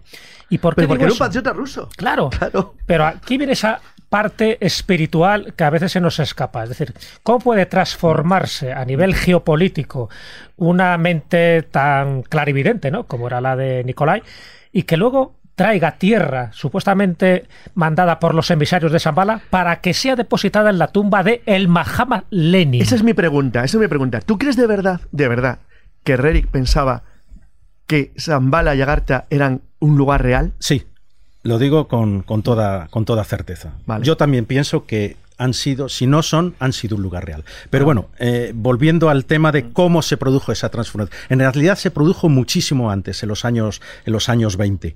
Eh, fue cuando, vamos a ver, cuando pensamos en los bolcheviques, pensamos en en un grupo de desarrapados, culot, que solo piensan en el materialismo y, nada más. Y no es así. Ya desde principios de los años 20 hubo departamentos dentro de la Checa, dentro de la que fue posteriormente la NKVD y al final la, KGB, eh, la OGPU, eh, que empezaron a investigar ciertas cuestiones. Por ejemplo, la influencia del budismo en los pueblos de Asia había un tal Alexander Barchenko y otro Gleb Boki. Alexander Barchenko era un, científico y era muy amigo de Gleb Boki que trabajaba para la, para la Checa. Eh, es decir, para los servicios de inteligencia eh, soviéticos bajo Dzerzhinsky y, otros, otros sucesores de, él. Ellos pensaban que eh, realmente existía Shambhala. Estamos hablando gente dentro de, la, de, la, de los servicios de inteligencia pero ellos estaban también cargados con eh, ideas rosacruces e incluso martinistas, otra una de las de las grandes. Así es. Es por lo que os hablaba de cuando triunfa la revolución fue porque había muchas corrientes espirituales, ideológicas, teosóficas allí. ¿Qué sucede? Estas personas en el año 38 fueron ejecutadas, la inmensa mayoría. Sí, en, las purgas de, de, Exactamente. Rerich seguramente habría sido ejecutado si hubiera seguido allí. Es curioso porque, bueno, que si nadie sabe que en Europa, en Europa continental, en nombre de la Unión Europea, en Europa continental existe un pueblo, un pueblo budista los calmucos. Claro. Que vienen la Que además fueron expulsados hacia, son empujados el, hacia el Caspio. Durante las, durante, efectivamente, durante además, aparte de todo, eh, durante las extrañas purgas que hace Stalin en los años 30 y sobre todo después de la invasión alemana del 41, hay un montón de pueblos entre comillas, de origen asiático son expulsados, incluyendo los alemanes del Volga, que son enviados a Kazajstán y más gente. Pero Europa sigue contando que un pequeño pueblo de religión budista, aunque casi nadie lo conoce. los, pobres vienen ahí en torno a Astrakhan y ahí están. Y es una, además de una de las repúblicas calmuquia más interesantes de, la, actual federación. Bueno, claro, tú lo conoces, por supuesto. Sí, pero Lo, que quería decir antes, eh, mm, por supuesto que Rerik ya había recibido este tipo de influencia, ya se habían mm. acercado los rusos, o los soviéticos, mejor dicho, y él les había escuchado. Él sabía que a pesar de todos sus contactos con los norteamericanos, lo máximo que podía hacer, por ejemplo, como hizo en esta gran expedición del 25, era llevar la bandera norteamericana que les convenía a todo el mundo. Entonces él estuvo, eh, Chicherin, que era el, comisario de Relaciones Exteriores de en aquel tiempo, los años 20 del, del, del soviético, era un grandísimo amigo de Rerich y él tenía un contacto directo también con gente de la propia inteligencia soviética. A los rusos les interesaba sobre todo que se tambaleara el poder que todavía tenía Inglaterra, eh, Gran Bretaña, en Asia. Rerich pensaba más allá, pero veía que aquí confluían dos, corrientes de, poder. En 1923, en diciembre de 1923, se produjo un hecho muy interesante. Era una mañana muy fría de, ese mes de diciembre y de uno de los monasterios del noroeste del Tíbet, cerca de Shigatse, huyó una, persona que se dirigió hacia el sur de, Mongolia, la Mongolia interior china, y era el Panchen Lama. El Panchen Lama fue destituido, eh, era perseguido por el Dalai Lama, entonces los soviéticos pensaban que podría ser con el tiempo utilizado para pegar un golpe al Dalai Lama que estaba controlado por los británicos, eh, por eso precisamente en esta gran expedición, cuando vuelve eh, Rerich por el Tíbet, nunca llega a pasar a Lhasa no le dejan pasar al asa, porque ahí había, había, un coronel, un coronel del gran juego, un coronel británico, el coronel Bailey, que hizo todo lo posible para que no pasara. El Bailey pensaba efectivamente que Rerich era un agente soviético. Eh, después, con el tiempo, llegó a pensar que, bueno, y es lo que realmente yo creo que es así, eh, Rerich utilizó a los soviéticos como los soviéticos le utilizaron a él, pero él tenía su propia idea de ese pan budismo de alcanzar a, todo. ¿Y la pregunta de Juan Ignacio, lo de Gandhi? Bueno, sí, pero eso, eso mm, es quizá un poco posterior. Pero yo quiero hablar de un periodo anterior. Tú dices que eh, Rerich estaba absolutamente convencido de la existencia de Zambala. Sí. Pero es que él ya tenía un documento previo la primera obra de la juventud de Gurdjieff, la más importante, el Encuentros con nombres notables, por decirlo en castellano, no es un nombre en inglés, que además tiene una película hecha que dirigió, que dirigió Peter Brook, eh, en cierto momento que se puede encontrar fácilmente en internet. En Encuentros con nombres notables, Gurdjieff afirma que ellos encuentran un mapa en un momento dado en un monasterio en la zona de Afganistán que les conduce exactamente a un lugar donde hay un monasterio en el que se practican una serie de danzas, una serie de ritos y una serie de elementos y tal que están conectados con unos supuestos sabios que vienen de una extraña ciudad que no se llama Zambala, curiosamente. La denominan en principio Erk. Y claro, Rerich ya sabía eso, porque eso ya había trascendido de alguna manera. Existían las guías a Shambhala. Efectivamente. Eh, no como bueno, conoces a Sendosky también. Sí, o Sendosky. Pero yo tampoco. Yo, claro. Empiezo a sospechar un poco, un poco cuando dicen que ciertos eh, arqueólogos y tal se encuentran un mapa. En aquellos sitios, los mapas no son como los que utilizamos, no son como este mapa en cirílico que tengo aquí. Eran otra cosa. Ah, es que es en cirílico, eso es para hacerlo más difícil. ¿eh? cirílico. Doy fe, doy fe. No se entiende nada. Es ruso, por eso. Entonces. Claro, eh, por ejemplo, Abel Pose, el que escribe El viajero de Agatha, trata precisamente de este monasterio de danzantes y tal. Es muy, muy interesante en ese sentido. Claro, había muchas, eh, muchas leyendas y muchas, eh, muchos escritos al respecto. En el Kalachakra se habla del rey del mundo. nombres dioses y bestias. el propio Osendowski, aunque después vino, vinieron otros viajeros como Sven Hedin que puso en duda todo eso. Yo creo que Osendowski sí que... un tipo bastante brillante. la verdad. Os voy a proponer una cosa. Como queréis volver a hablar de Shambhala, que es un territorio porque ya hemos pasado hace un rato, eh, os propongo lo siguiente. Os echáis un par de metros atrás de los micros, que se os oiga de fondo, ¿vale? Seguís hablando. Entonces yo mientras saludo a Marta San Mamed. Marta, estás por ahí, ¿verdad? Uy, estoy aquí maravillada. estás maravillada. se le oye. Sí. Se oye alto, me Sí, es que te han, puesto por los altavoces para que te oigamos todos. Ahora mismo eres como, como una voz. La voz divina ahí. que nos domina. La Madonna, la Madonna. entonces, Marta, hacemos una cosa. Dame un segundo. Ellos siguen hablando de Shambhala, que ya lo hemos hablado antes, pero tú no lo has escuchado. Y tú y yo hablamos de, nuestras cosas, ¿te parece? Ay, sí, me apetece, claro. Qué bonito. Estupendo. qué bonito. Puedes escucharnos y leernos en redes sociales. Busca La Escóbula de la Brújula en Facebook, Twitter y YouTube.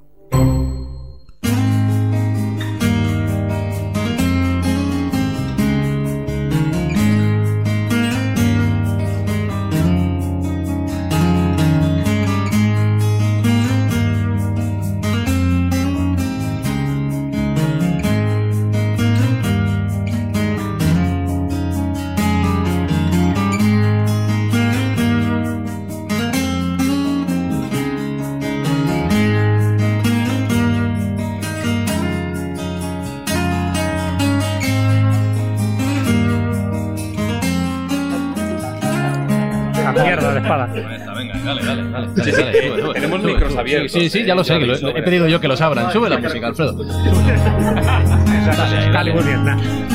Marta, tú no entiendes nada, pero ahora te lo explico, ¿vale? Tranquila.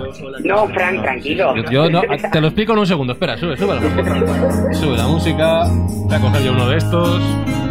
Es el problema, Marta, que es que se han dado cuenta ahora a mitad del programa de que tenemos pastelitos y bombones en la mesa, ¿sabes? Entonces, bueno, pues se ha montado una buena. ¿Ah? Y ya Roeres ha pasado un segundo plano. Pero si es que estáis enganchados ahí al, al Nicolai, eh. ya no veis otra cosa. Yo ahora mismo el chocolate, eso es lo que estoy aquí dándole duro. Es la música. La gastronomía también es un arte. Eso, eso, eso. ¿Te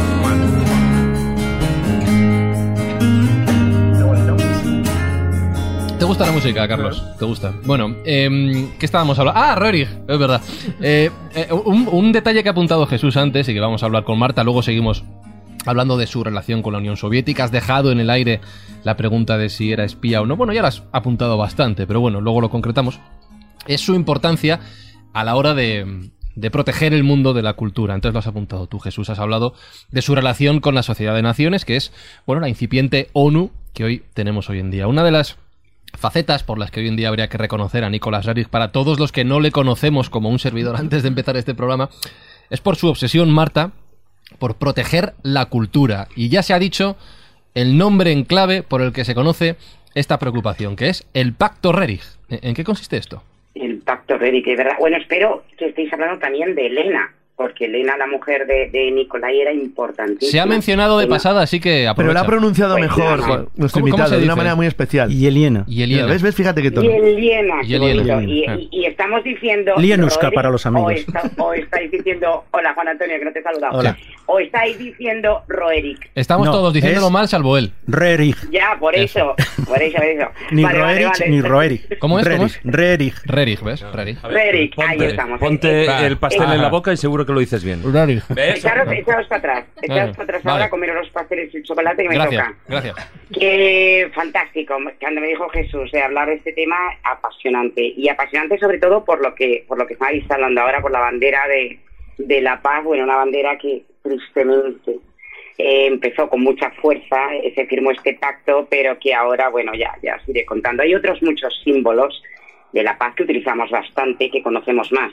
La paloma, eh, que además Picasso después de la Segunda Guerra Mundial la pone a tope, la rama de olivo, el logo de la paz de, de Holton, este, este círculo con esta pata de oca que tiene dentro la D, la D y la N del alfabeto semáforo, que quiere decir esa D de desarme nuclear, ¿no? Eso lo conocemos mucho más, incluso todos nos, nos lo hemos pintado en las chaquetas y quedamos muy hippies con ello. La pipa de la paz, la grulla de papel, que tiene una historia muy bonita de, origami, de papiroflexia, que estas grullas, eh, que no sé si habréis aprendido a hacerla, pero son bastante más complicadas de lo que parece, eh, eh, vienen de una niña que se llamaba Sadako Sasaki. Fue una niña que tuvo leucemia después de la bomba atómica de Hiroshima. Y lo, la familia y los amigos le ayudaron a plegar más de mil grullas. Eh, tristemente la niña murió y entonces eh, se la colocaron en su entierro. Luego está el arco iris de la paz de Capitini, que no hay que confundir con la bandera LGTBI, pero bueno, no pues se dice LGTBTQI, bueno, esta bandera. Pero que también es muy bonita, o la amapola, o las manos blancas, pero vamos a centrarnos, la bandera de la paz. Sí. Hay que estudiarla bien, ¿eh? porque eh, todo un símbolo. Eh, primero no es de color rojo, que la veréis. Por favor, describe, a, describe a para, para, la gente que no la conozca, vamos Marta, cómo es la bandera de la paz sencillísima, eh, un aro de color rojo uh -huh. y en el centro tres esferas colocadas en pirámide, eh, ya más más eh, más macizas, más completas. Círculos esferas, completos, ¿no? Sí. Círculos completos, pero no son rojos, son magenta. La magenta es el color de la, de la sangre, pero es el color de la síntesis de tres colores.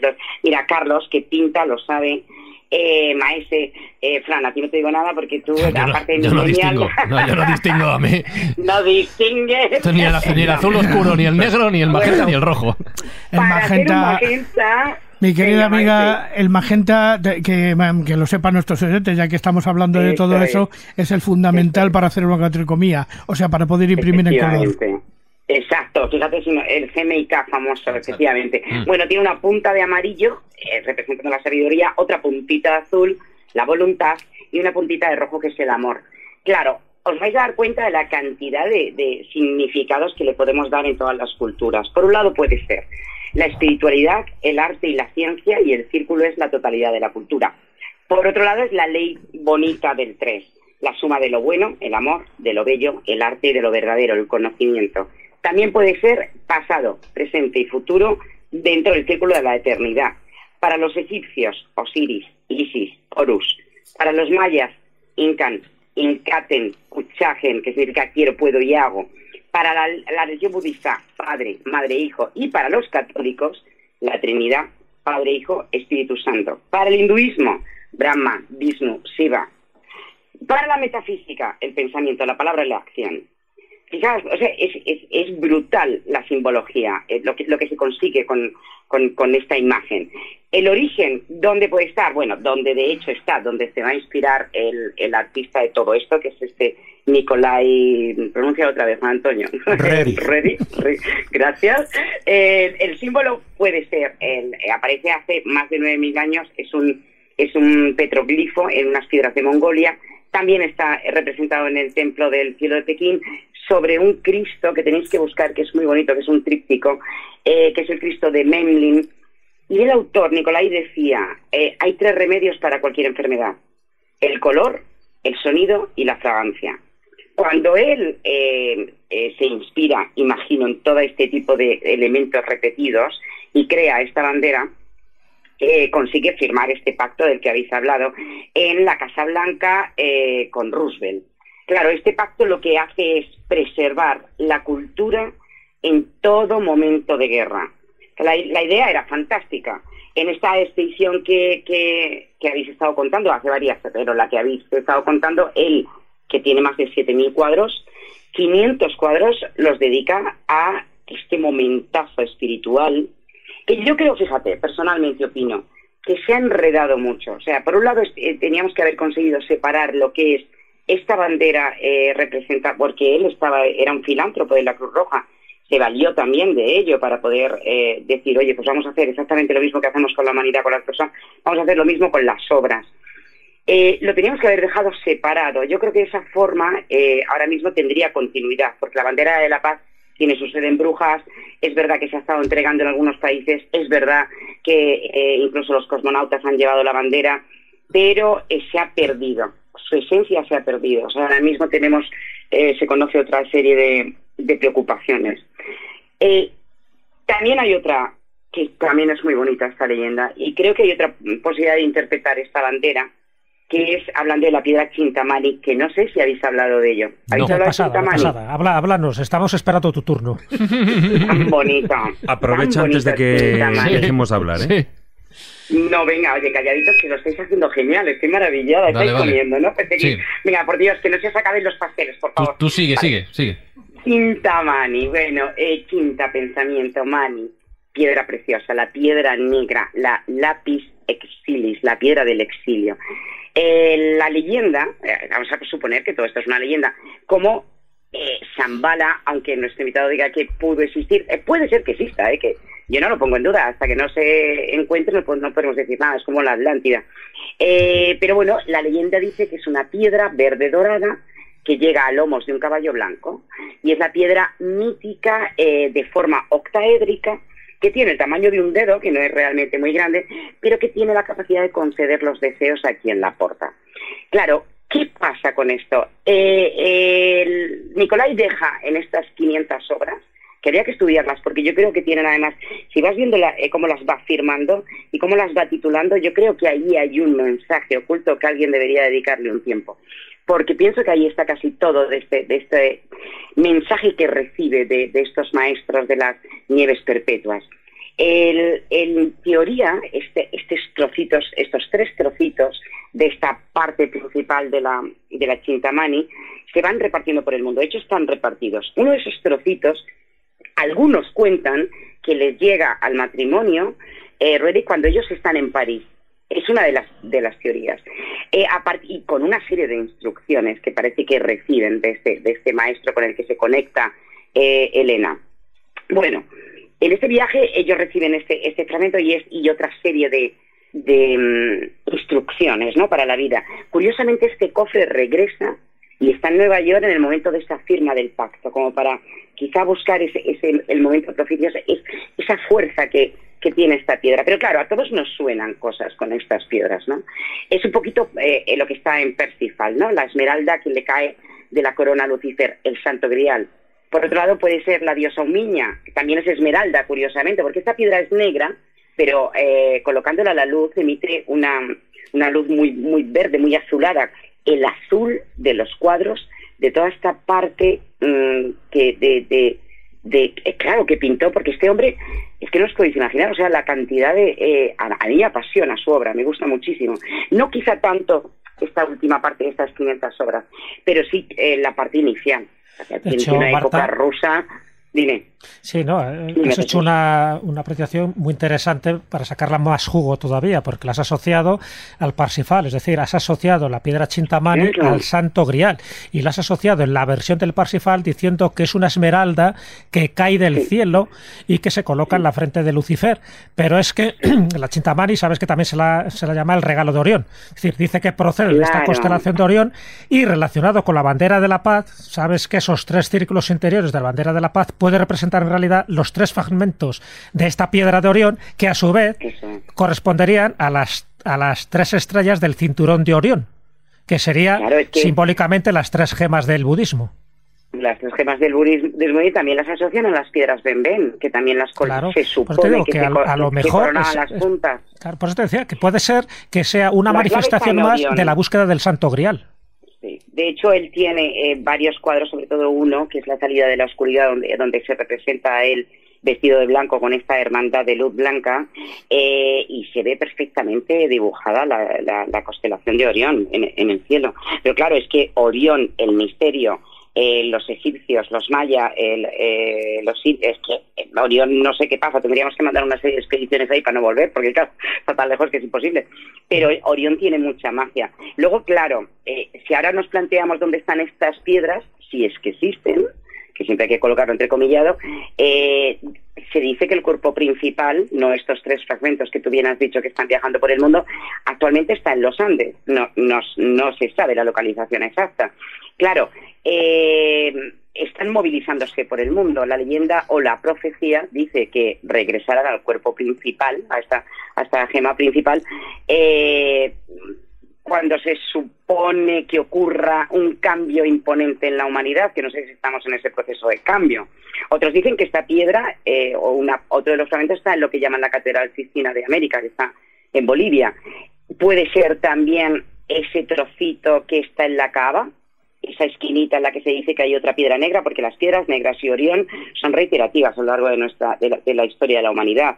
O es una o está metida dentro de la cápsula del tiempo de, dentro del edificio Master Building, un edificio que es la leche que habría que investigar, que es interesantísimo, donde el matrimonio reside bastantes años, donde está al principio del, de ese museo ruso, porque este hombre tiene varios museos, bueno, os diré que otro está en el País Vasco. Nosotros tenemos nuestro propio museo en Ereño, en, en, en, Vizcaya, donde dicen además, que claro, y aquí viene el punto vasco, que no se lo tomen a mal, pero que dicen que ellos tienen su propio meteorito, no, no, no creo que se atrevan a decir que es la Chintamani, y mm, pesa la friolera de un kilazo. o sea, para tener, tienen un pacho pedrotar Las cosas hacen bien, Marta. Allí. No, por favor, ni salidos los vascos.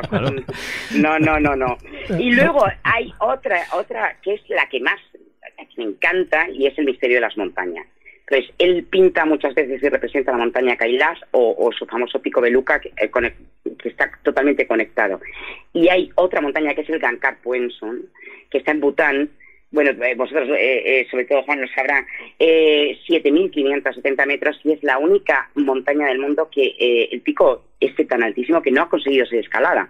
Fueron cuatro expediciones y las cuatro eh, fracasaron y luego prohibieron, por supuesto, que a mí me parece fenómeno, porque después de ver lo que hemos tenido que ver todos de esta, eh, estas cordadas y de esta gente eh, llenando de, basura la, el Everest, me parece fantástico que hayan prohibido el acceso al, pico a montañas de más de 6.000 metros. Entonces, ¿podría estar ahí dentro Zambala? porque no? ¿Podrían residir los Mahatmas, los, estos maestros de las túnicas blancas allí dentro?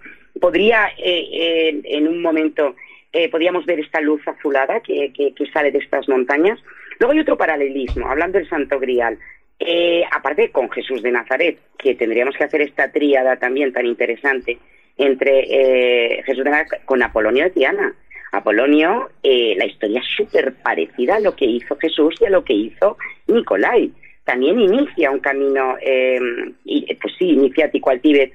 Se le entregan curiosamente estos objetos sagrados de la misma forma que a, los otros, los, los, los, disemina por lugares de poder porque tiene esta sagrada misión. Marta, Marta, Marta.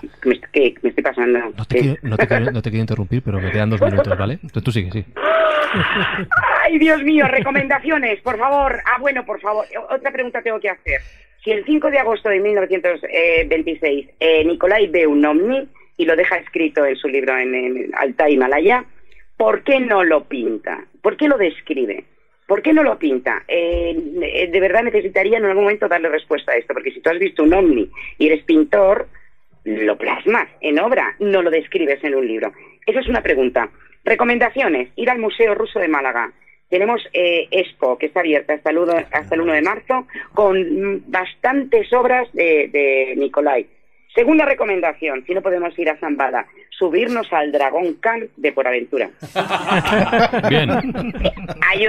oye, eso hay que hacer una vez en la vida. Yo estuve en su inauguración y no repetiré jamás. Yo... yo me subo allí y lo que veo al bajar es el túnel y aquello de David, no vayas a la luz, algo parecido. Por favor, totalmente, que no se puede aguantar.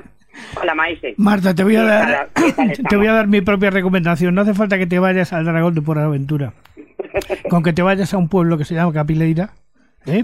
Capileira, pues me voy. Vete allí, que ese sí que es el Zambala español. Y además encima tiene un lama cerquita, ¿eh? por allí. Tenía, tenía. Bueno, tenía. se está refiriendo a las alpujarras granadinas. Efectivamente, porque como se sabe, allá hay un lama estéreo que se construyó precisamente para el famoso lama niño Osel, ¿eh? ¿Quién puede ser? Ya no es Lama, ¿verdad? Creo que no, ya creo. No, por eso digo que ya, que ya no lo es. No, no, el tío renegó. Por cierto, ¿no?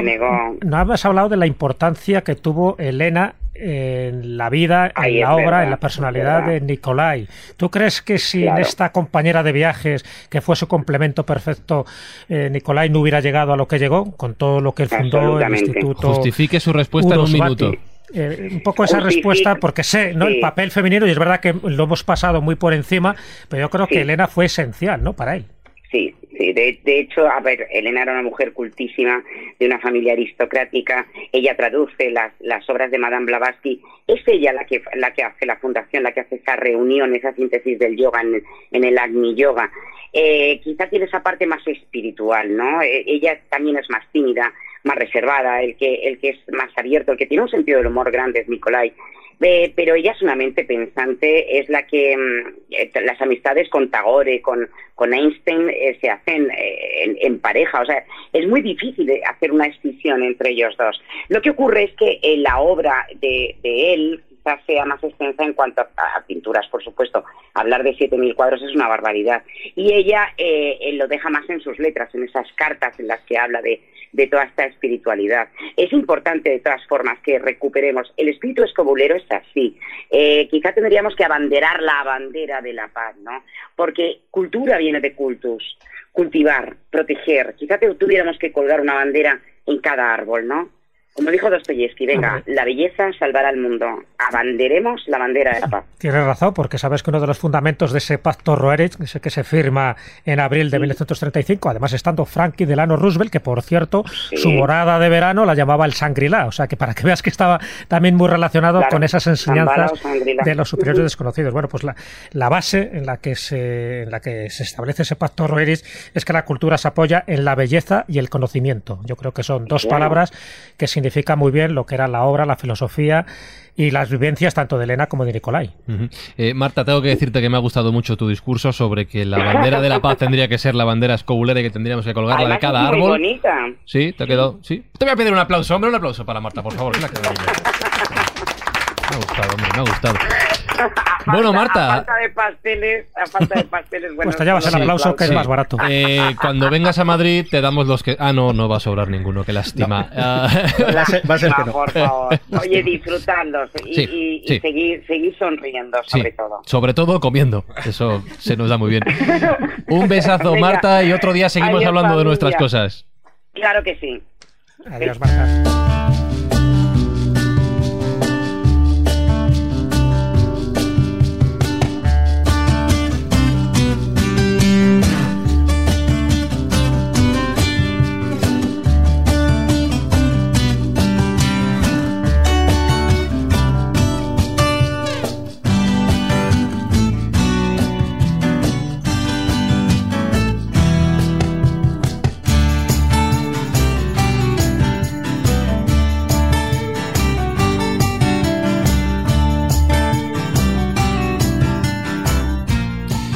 Bueno, pues, ¿qué nos queda? Que llevamos una hora y media aproximadamente.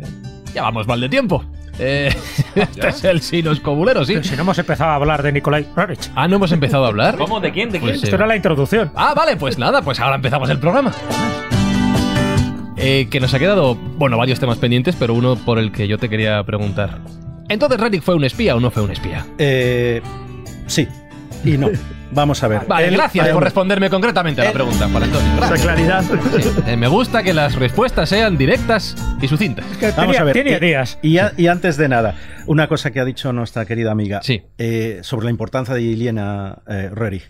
Ella era el contacto entre el gran Mahatma Moria, que era quien les daba todas las instrucciones, y su propio esposo Rerich. En volvemos a lo de los espías. En 1924 Rerich, eh, Nikolai Rerich y su hijo, que para los occidentales le llaman George y en realidad se llama Yuri, pero bueno, Yuri Rerich, eh, ellos visitan en Berlín a un, al, al, embajador que estaba allí y le comunican la idea que tenían ya de que pudiera haber un levantamiento en todo lo que era el Asia budista que pudiera apoyar a la ya naciente, había nacido eh, Unión Soviética. Cuando después, en 1800, para ir rápido, en, 1800, en 1925 empieza la, expedición, ellos van subiendo por eh, Sikkim, Ladakh, eh, la zona de Hotan, lo que es hoy día Xinjiang, hasta que llegan a Urumqi, que está en el, para que nuestros oyentes se hagan una idea, en el extremo noroccidental de, China, cerca de las fronteras con, con Kazajstán eh, y no muy lejos de, de Siberia.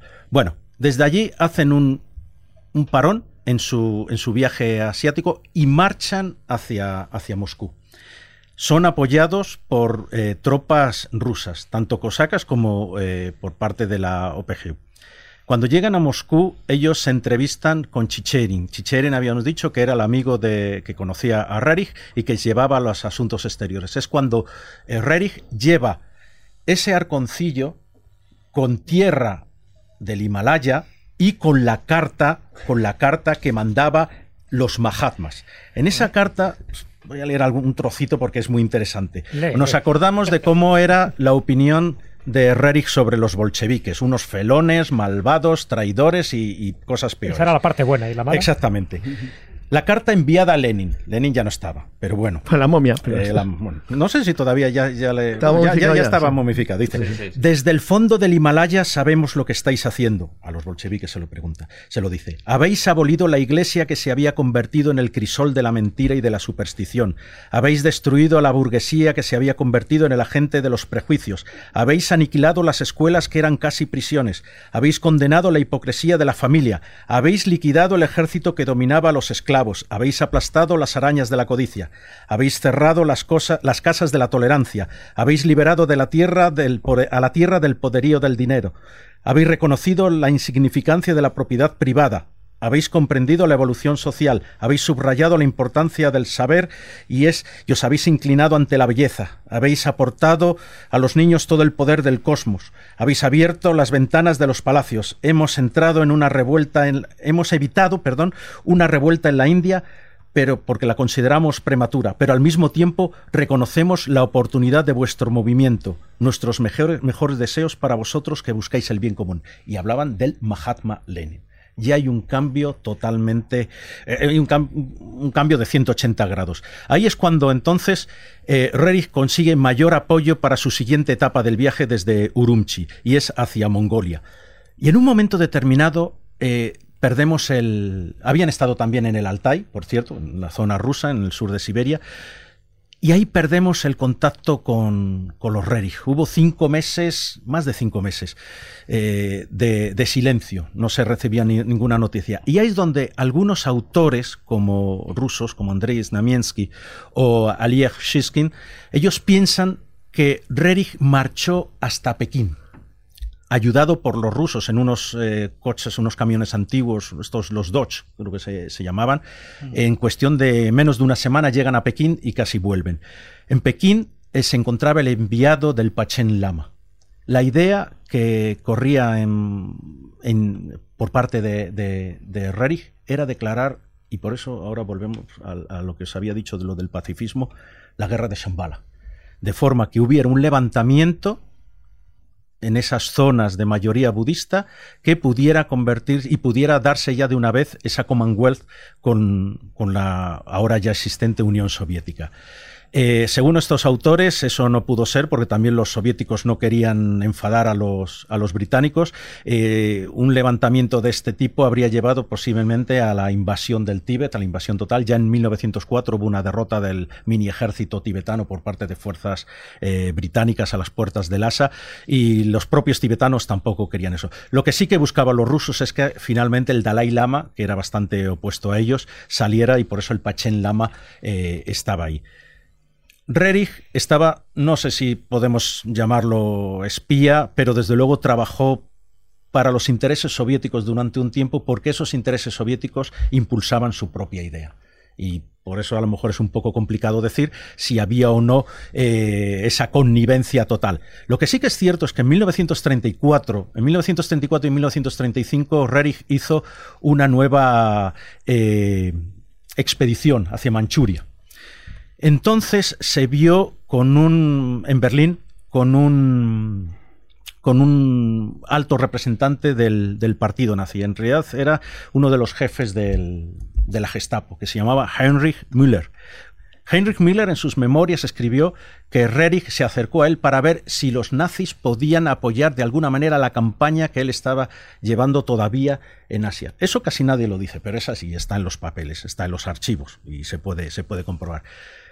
En aquel entonces todavía, desde luego, los nazis no habían alcanzado ese nivel de maldad absoluta del genocidio sobre los judíos, ni tampoco se habían lanzado a la conquista de Europa. Tenemos que partir también de eso. Era un poder naciente, un poder un poco extraño, pero que en algunos aspectos eh, tenían ciertas coincidencias con esas personas que, como Rerich, abogaban por un gran imperio. Pero solamente a través del grupo Tule.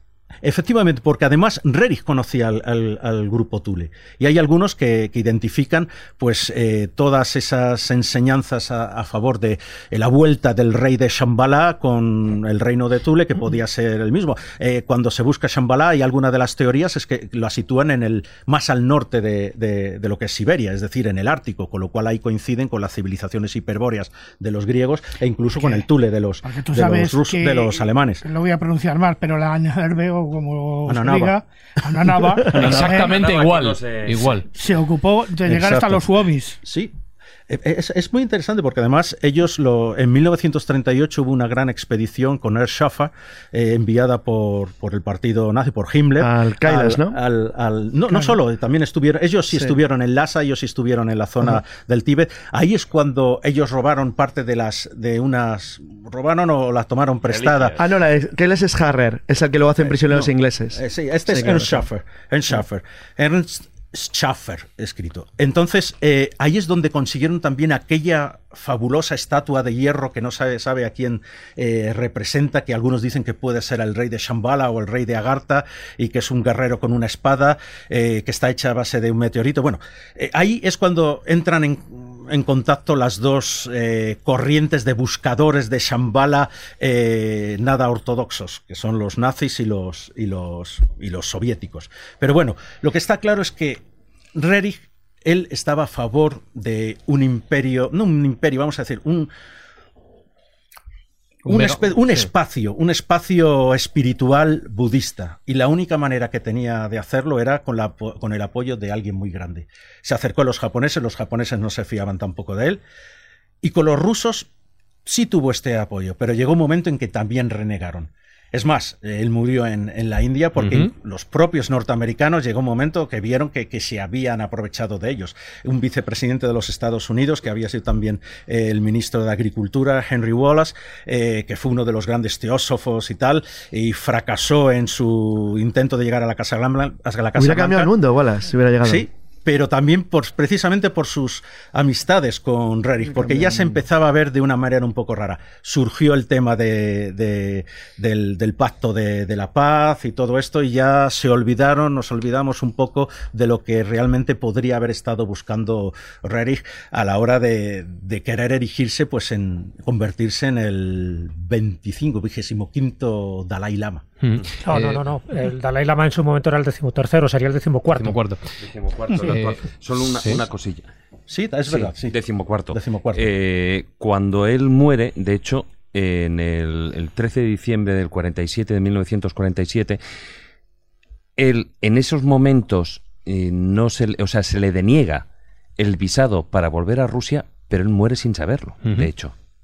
Era entonces cuando ya los soviéticos veían que, todas las trapacerías, digamos, que había hecho Rerich eh, se podían volver también en su, en su contra.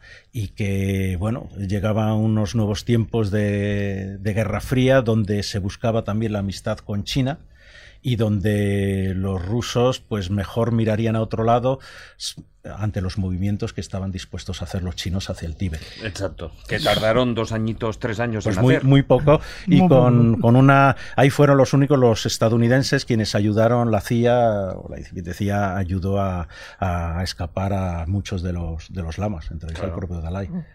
¿Por qué crees, Juan Antonio, que Nicolás Roerich en su la etapa casi final de su vida pensaba que Lenin era un fenómeno cósmico muy similar a, Buda o a Cristo, porque quería crear esa especie de utopía al final entre budista tibetana en el centro de Asia y Lenin podía ser un referente intelectual para él no tanto un referente intelectual como un referente espiritual. El zar había sido eh, ejecutado, asesinado, como queramos, y no, no como queramos, había sido asesinado, efectivamente.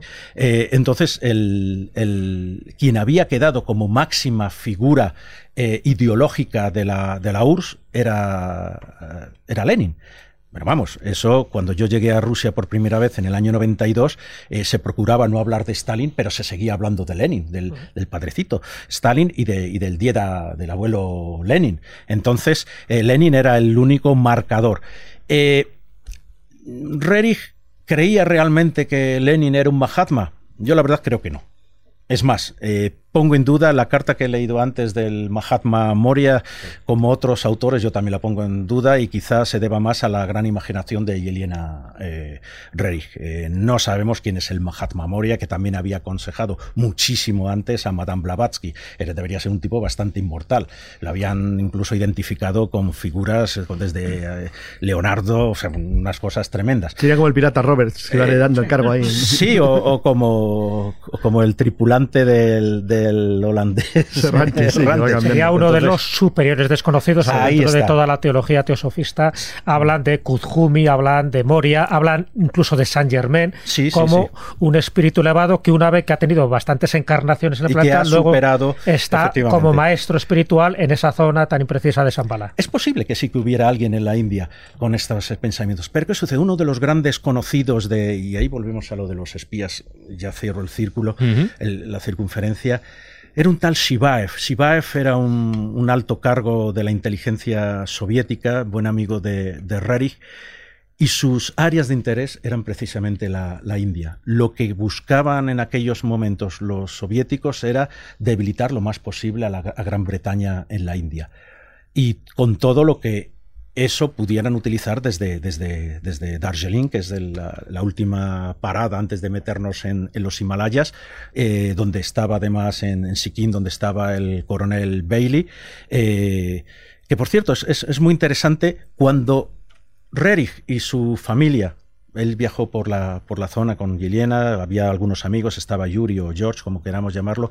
Él estuvo cerca de cinco meses acampado eh, en las inmediaciones, no muy lejos de Lhasa, no le permitieron, murieron cinco miembros de su, de su expedición y al final lo único que les dieron fue un, pasaporte para poder llegar hasta Sikkim, donde el propio Bailey, que era uno de los que habían incitado a los tibetanos para no dejarles pasar, les recibió.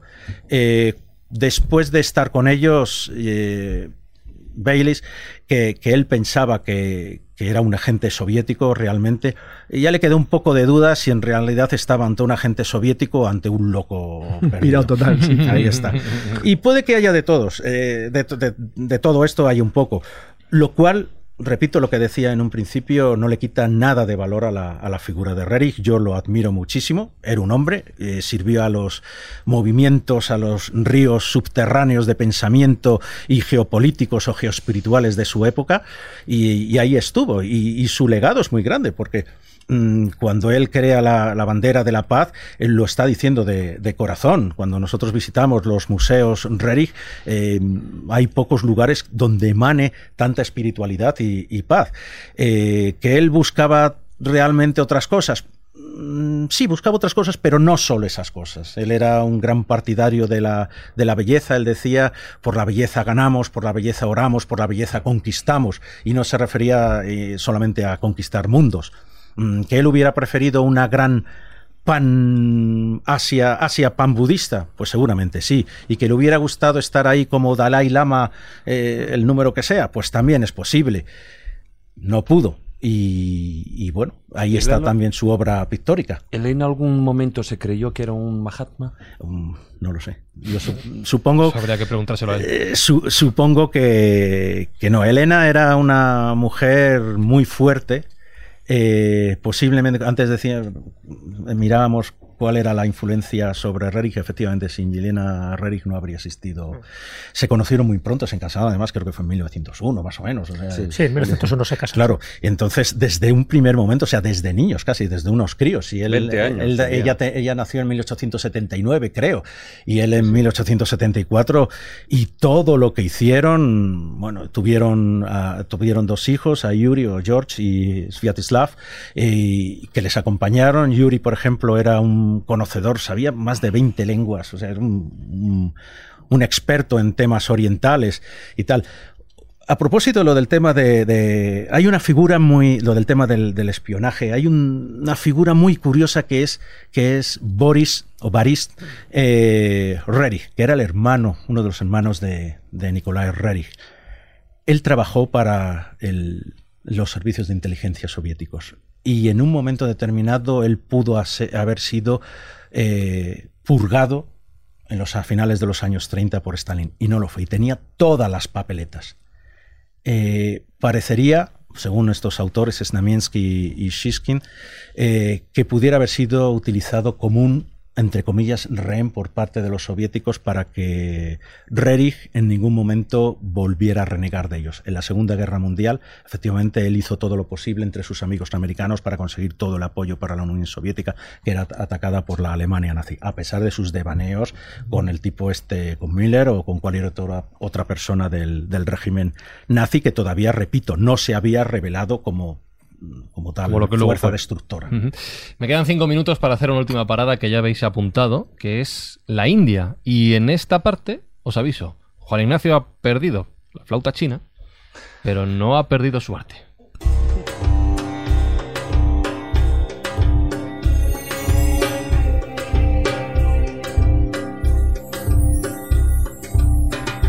¿Esta música te sirve para tu performance o te buscamos otra después? Está bien. ¿Te va bien? Bueno, pues tú dirás qué es lo que nos vas a contar. Pues os voy a contar que Rerich era muy amigo, como hemos dicho varias veces eh, durante todos durante todo este tiempo, de un personaje fundamental que fue premio Nobel en el año 1913, que es Rabindranath Tagore. Ese compromiso de Rerich con la belleza evidentemente le lleva a conocer a uno de los grandes poetas de todos los tiempos, pero que escribía fundamentalmente en bengalí. Eh, lo que pasa es que nosotros tenemos la suerte de que la mujer de, de de Juan Ramón Jiménez en había comprobado pudo traducir, porque ella también era de allí, pudo traducir toda su obra y traérnosla al español con toda la riqueza de matices que implica en una persona que es bilingüe en ambos, en ambos lenguajes.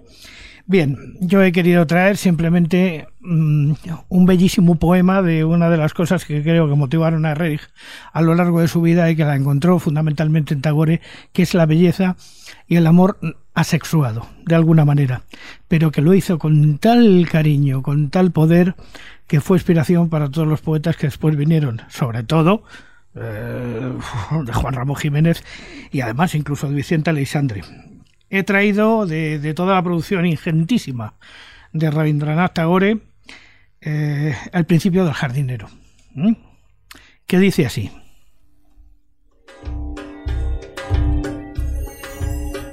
Ten piedad de mí, reina mía.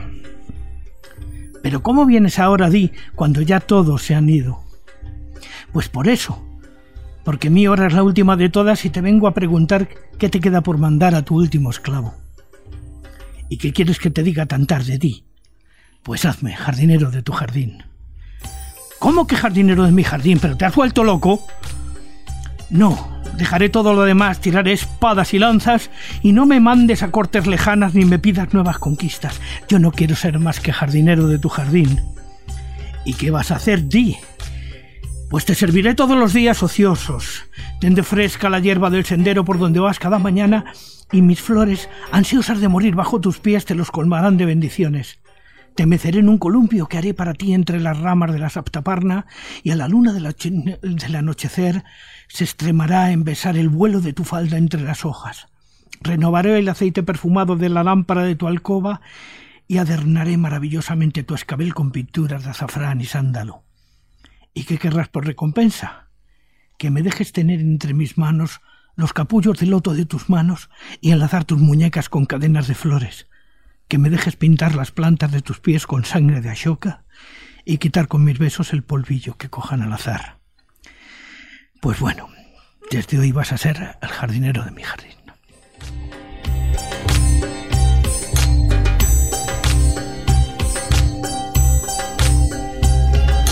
Y aprovechando esta parada en la India y tras el poema que ha recitado Juan Ignacio, no quiero que dejemos, terminemos de hablar de Rerik, que ya estamos casi fuera de, tiempo, como siempre, sin mencionar una de las eh, amistades importantes de la, o la gran amistad de la última etapa de su vida, que ya hemos apuntado, que fue doble, padre e hijo, por un lado Nehru, por otro lado Indira Gandhi. Son dos de los personajes fundamentales de la, de la historia de la India de este, de este siglo XX y ahí estuvo Rerik con ellos. ¿Cómo, ¿Cómo influyó, cómo influyeron en él? ¿Por qué fue tan importante esta amistad en su vida?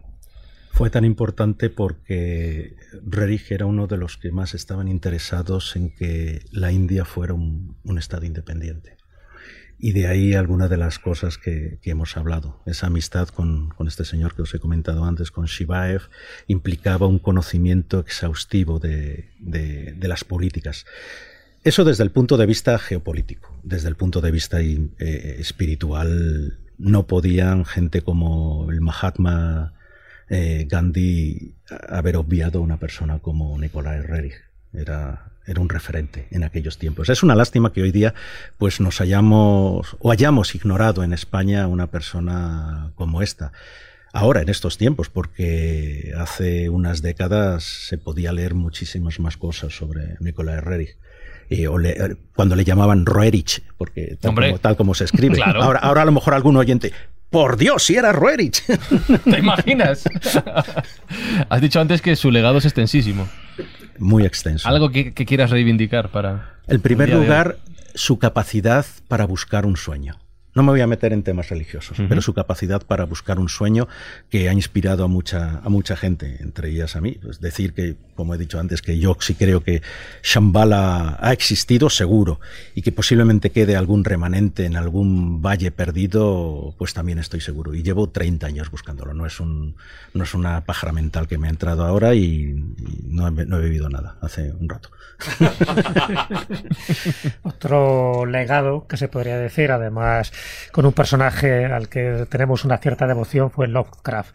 el cuando inaugura el Museo de las Obras Pictóricas en Nueva York en 1923, pues bueno, mucha gente que lo va a visitar y uno de los que lo va a visitar, pasado unos años, en 1930, es Lovecraft con su amigo Long. Y qué casualidad que él escribe una carta expresando eh, sus impresiones sobre lo que vio allí, porque casi todo lo que vio eran los cuadros reflejando las altas montañas del Himalaya, las cuevas, en fin, todo ese paisaje onírico, y al año siguiente publica Las montañas de la locura. Hay una influencia clarísima en los cuadros de Roerich cuando él visita ese museo de Nueva York. Entonces, bueno, me refiero que sin conocerle en vida, pero sí que sus tentáculos espirituales, filosóficos, se extendieron mucho más allá de su muerte. Escucho a Carlos a sentir. No, es que lo me preocupa porque estás muy callado. Es que no, que es curioso que es, un libro que se desarrolla en la Antártida. Sorprendente, en una Antártida pre, bueno, viejísima y lejanísima. Pero es verdad, lo, lo, cita además en, sí, sí, además, que, que tipo, tipo, menos inclinado a, a, a Rerick que, que Lovecraft, que era el tío más raro del mundo. y que casi no salió nunca. nunca, vivía ahí y sin embargo, fue a Nueva York y fue a ese museo. Casoplón de los Adams. De... Has, dado, has dado un dato, fue con Long, que es Frank Belknap Long. y Frank Belknap Long escribió otro cuento en el que, en el que también habla del, del monje amarillo. Mm. Entonces, claro, está todo muy conectado. Porque ambos se acercan por vez primera, desde mi punto de vista, a esos paisajes hindúes, tibetanos, mm. orientales, que no conocían. Porque ya digo que eran dos personas, Lovecraft, que no casa y salió de su zona, ¿no? de Providence. Entonces, eso para él le amplió totalmente la cosmovisión que él tenía y, ¿por qué no?, le pudo haber inspirado las montañas de la locura. Otro de los grandes escritores de esos momentos, muy amigo también de, Lovecraft, Robert E. Howard, eh, cuando él hace su, mitología de Conan, el cimerio de la Tierra. Efectivamente. y entonces él mm. estás leyendo sus libros muy bueno. y, que deberían reeditar. Hubo una reedición recientemente, pero. Y, estás viendo los, los paisajes de Rerich, y es ahí. Rerich eh, fue fundamental para su época, no solo por, como decía antes, como el buscador de, de una realidad eh, intangible o no tanto, no tan o sea, mucho más eh, real de lo que podíamos mm, ver, pero sobre todo como un promotor de la belleza con mayúsculas, pero así de grandes. Es así. Me gusta que. Y, no, y es importante un poco resaltarlo. Es decir, si en algo ahora mismo tiene valor, Eric, aparte de todo lo que hemos comentado, todas las facetas en las que él se metió, es que él propugnaba en su época y vio de cerca la barbarie, vio de cerca la guerra, él propugnaba que o hay una paz mundial o vamos todos al carajo. Él se empeñó con la bandera de la paz, con el parto Rueris, con eh, las entrevistas a los distintos dirigentes, desde Roosevelt hasta las personalidades más importantes como Einstein. Siempre dijo que la paz basado en el conocimiento y en la belleza era fundamental. O buscábamos la vía un poco espiritual de concienciar a la gente en ese sendero de la paz, o íbamos abocados al fracaso. Fíjate que él muere en el 47, él muere ya en Segunda Guerra Mundial, y de alguna forma, al no cumplirse sus predicciones, porque no funcionó la sociedad de naciones que él propugnaba, al final se convirtió, pero en negativo, su profecía. Es decir, o buscamos una paz no local universal, o estamos abocados a la guerra. Por desgracia, la historia ha confirmado su auténtica verdad. Me temo que ese propósito nunca se va a cumplir al 100%. No, mira, eh, precisamente al hilo de esto que estaba diciendo Jesús, eh, que esa frase que dijo Roeris de la cultura se apoya en la belleza y el conocimiento, él se basaba además en un, en un gran dramaturgo en ruso, en Dostoyevsky. y él decía, la conciencia de la belleza salvará el mundo. Algo que hoy en día parece que nos estamos olvidando. Para tus dudas, comentarios, sugerencias, contacto arroba laescóbula.com. Escríbenos.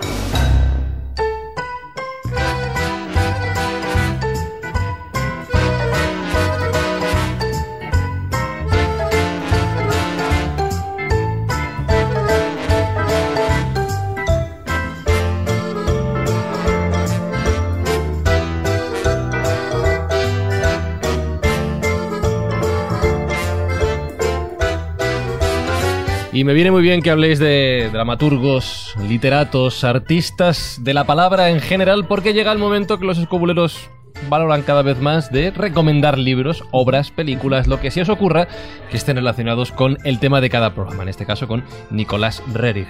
¿Tú tienes alguna en mente, Carlos? Sí, claro, empiezo yo si queréis, porque estoy a la derecha aquí y acaba David, que está el último. No, no, voy a ir saltando de lado a lado. Ah, vas a saltar para Está a la derecha del padre. Efectivamente, Juan Ignacio. Sí. a ver, yo ya los he dicho, así lo repito: Los demonios ocultos y el viajero de Agartha, Abel Pose, diplomático argentino, fáciles de encontrar, se reeditan constantemente y son entretenidísimos. Dos novelas de aventuras estupendas. Se ha saltado al otro lado. Eh, David. Hombre, evidentemente, estar hablando de quien estamos hablando y no hablar de sus libros de viajes que los tiene, de sus expediciones, pues es algo, vamos, que no, no puede ser, ¿no? Evidentemente, cualquiera de que además están en internet, que se pueden obtener, eh, pues merece la pena esos libros de viajes de esas expediciones. Y recordar una cosita que Marta, en la sección ha dicho ahí de, de pasada, precisamente ahora en lo que es en, la colección del Museo Ruso que está en Málaga, precisamente y hasta el marzo del año 2000, del año que viene, del año 2020, eh, hay una exposición eh, dedicada a Nikolai Rerik que es En busca de Sambalá y que ahí hay 70 obras, una buena exposición para, bueno, pues si está por la zona o de aquí a marzo hay tiempo de sobra como para hacer una escapadita y ver esas obras en vivo y en directo. Eh, solo quiero recordar a los escobuleros que escuchan desde el 1 en adelante que seguramente escuchad bien la fecha, porque luego nos preguntáis. No, ya no, llego. Además, Hasta marzo de 2020. se ha estrenado, la exposición se estrenó hace un mes y medio, me parece que a finales de, octubre, y está hasta el 1 de marzo de 2020. Que quede claro. Voy a mirar para el otro lado. Juan Ignacio, ¿alguna recomendación? El que he citado continuamente, encuentros con nombres notables, ni siquiera hay que ir a la librería por él, escrito por Gurdjieff, está en internet, en PDF y se puede bajar en cualquier momento. Mi izquierda de nuevo, Jesús.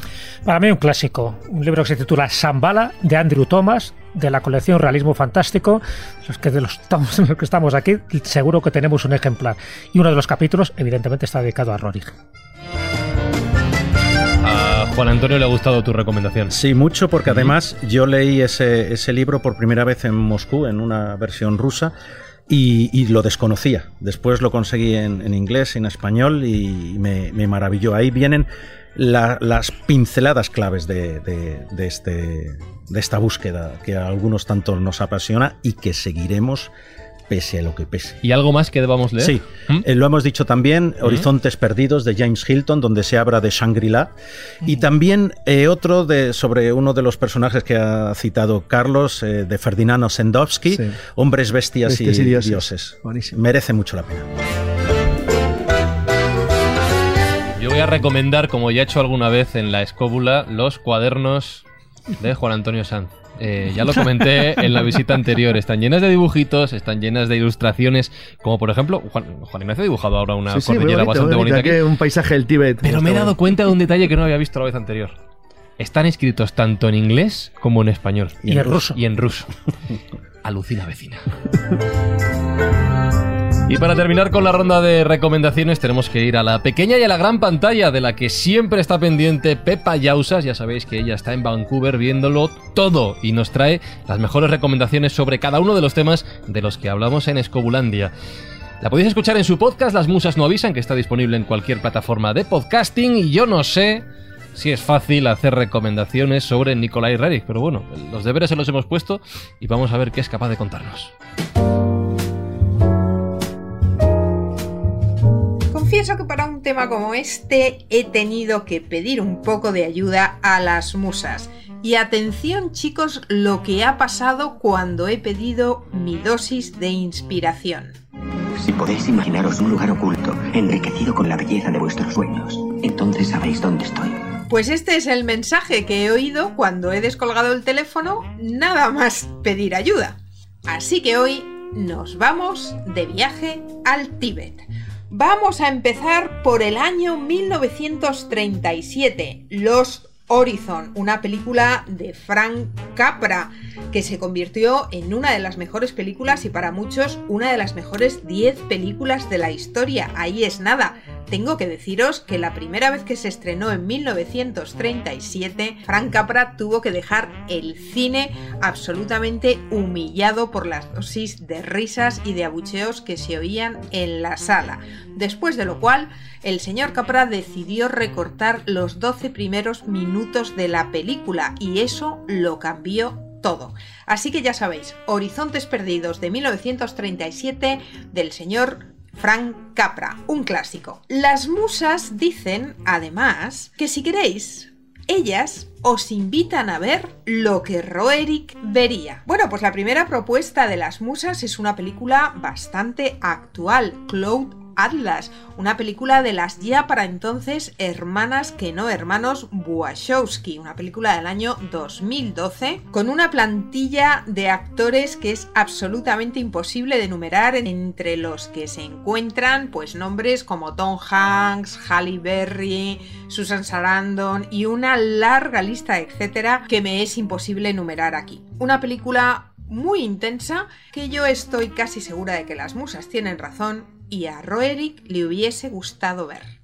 Otro clásico que seguramente Nicolás Roerick también hubiese disfrutado viendo son los famosos Siete años en el Tíbet de 1997 con un estupendísimo Brad Pitt que se puso los patines y aprendió a patinar sobre hielo para llevarnos a jugar a todos con esos jovencísimos Dalai Lamas que tenemos que enfrentar algunas veces dirigida por Jean-Jacques Sanau, fue un absoluto bombazo en su época, seguro que muchos de vosotros la recordáis y sigue siendo hoy por hoy uno de esos clásicos que le hacen sentir a uno, como le haría sentir a uno una buena conversación con el señor Roerick. Otra película que yo creo que Roerick también se habría sentado a ver es The Impossible. Sabéis que siempre me gusta traer algo marca de la casa, así que la marca nacional hoy nos la trae el señor Juan Antonio Bayona, Lo Imposible del año 2012 con ese Obi-Wan Kenobi, Iwan McGregor en uno de los papeles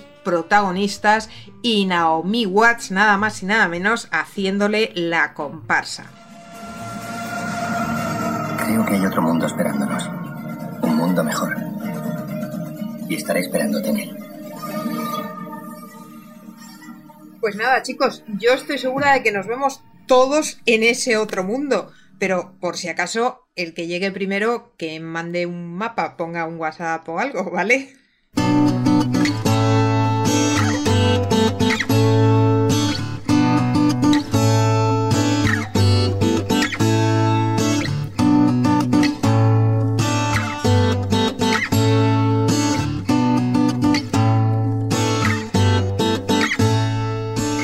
La primera vez en mi vida, Jesús, que me citan para vernos en el otro, en el otro mundo. No sé cómo interpretarlo. Pero bueno, de momento vamos a tocar este. No tenemos prisa. es más sólido. Sí, sí, sí. No hay prisa. la espiritualidad, este. pero... pero con calma. espiritualidad con, sin prisa. Como ya digo hoy, además que hemos estado hablando de ese budismo y eh. budismo tibetano, las creencias de la reencarnación, digo, vale, sí, muy bien, pero de momento prefiero quedarme aquí viviendo esta vida. No tenemos prisa en terminar eh, la vida, pero sí en terminar el programa que llevamos largos, así que vamos con el cuento de Callejo Jesús y hoy hablamos de... Pues hoy vamos a hablar de mantras. Eh, los mantras ya sabes que son las sílabas, esos fonemas místicos y sagrados. Sin duda, Nicolai Roerich tuvo acceso a esos mantras cuando se acerca ¿no? a estos madhamas, a estos grandes maestros de la espiritualidad, cuando se está acercando a las estribaciones de Zambala, porque el mantra es ese sonido que te puede generar una iluminación, una enseñanza profunda. Así que si te parece, vamos con uno de esos cuentos de esa tradición oriental que se titula El incrédulo y el mantra.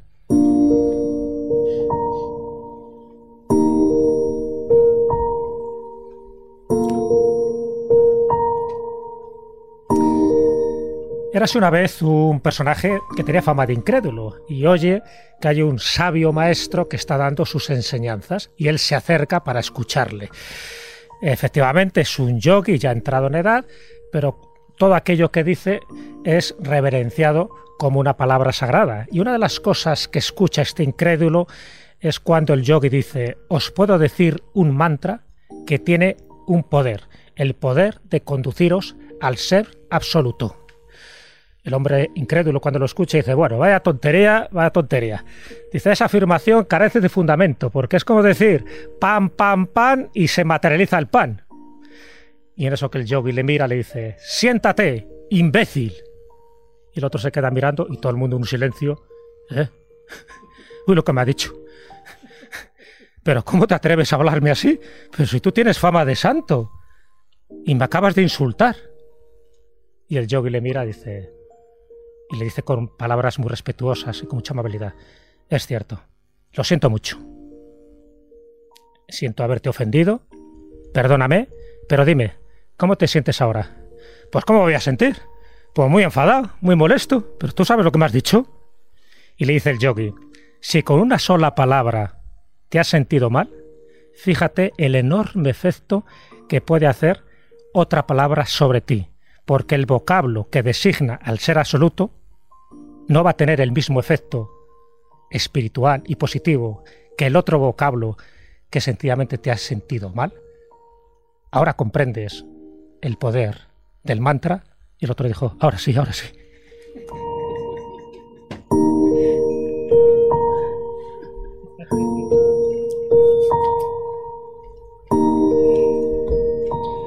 De hecho, Jesús, ya lo hemos comentado aquí alguna vez, una de las armas más poderosas en todos los sentidos es la palabra, de las que más, más daño pueden hacer. Claro, claro, claro. Por eso, a ver, este pequeño contexto es cierto. Fíjate lo que tú dices a alguien, con la intencionalidad, con la energía, con eh, la, la potencia que tú le puedes decir a alguien, es que es fundamental. Y de hecho incluso hay pruebas ¿no? de kinesiología donde tú puedes ver el efecto que tiene cuando a alguien tú le dices te odio cuando le dices te amo.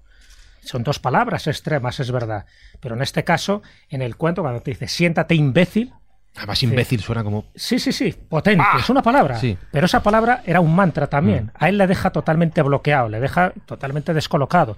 Pero cuando le dice, si eso es el mismo efecto que te genera, un efecto negativo, ¿por qué el mantra del ser absoluto no te va a generar el otro efecto? Es decir, hay que ser muy cuidadoso con las palabras. Los famosos cuatro acuerdos de la filosofía tolteca, eh, uno de ellos decía eh, ser riguroso y respetuoso con las palabras. ¿Qué dices? Porque las palabras están cargadas de poder, eso también lo decía distintos poetas de la generación del 27, como Gabriel Celaya. Es decir, las palabras, si tú las cargas con odio, evidentemente te van a hacer muchísimo daño. Si las cargas con amor, evidentemente estaríamos en el camino de la paz, en el camino de Reyes. Estaríamos en ese mantra espiritual que nos reconcilia con nosotros mismos. Por eso, seamos respetuosos con las palabras y sepamos lo que decimos, cómo lo decimos, en qué momento lo decimos y a la persona que se lo decimos.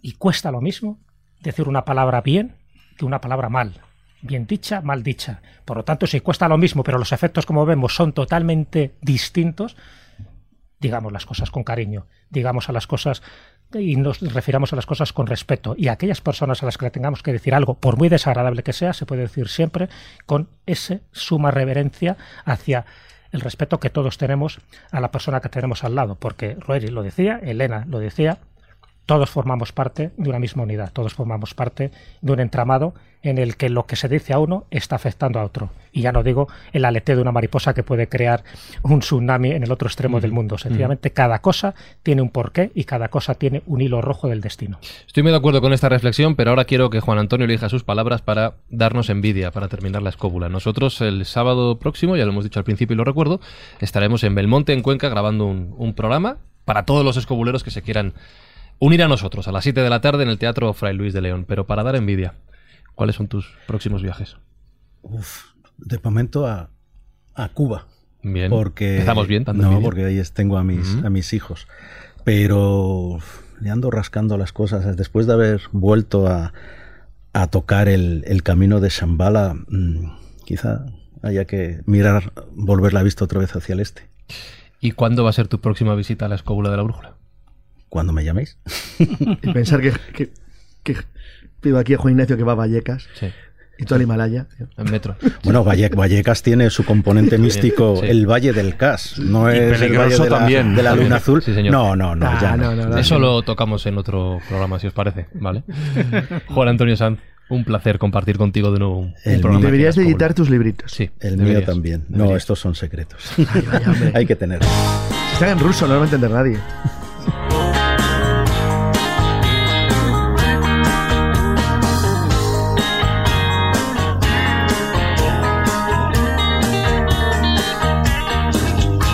Pues nos vamos a casa. Eh, Juan Ignacio, tú te vas a Vallecas, como hemos dicho. ¿Tú crees que da una escóbula para Vallecas? ¿Entera, dos horas?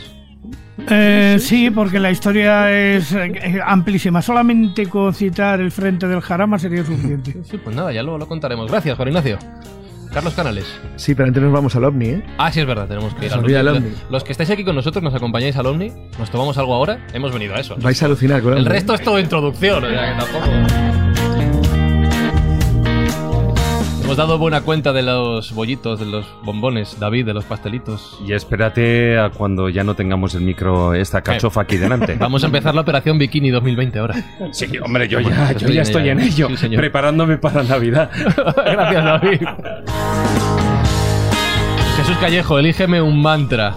¿Pastelito, bombón o cerveza? Elijo el mantra por excelencia. Om...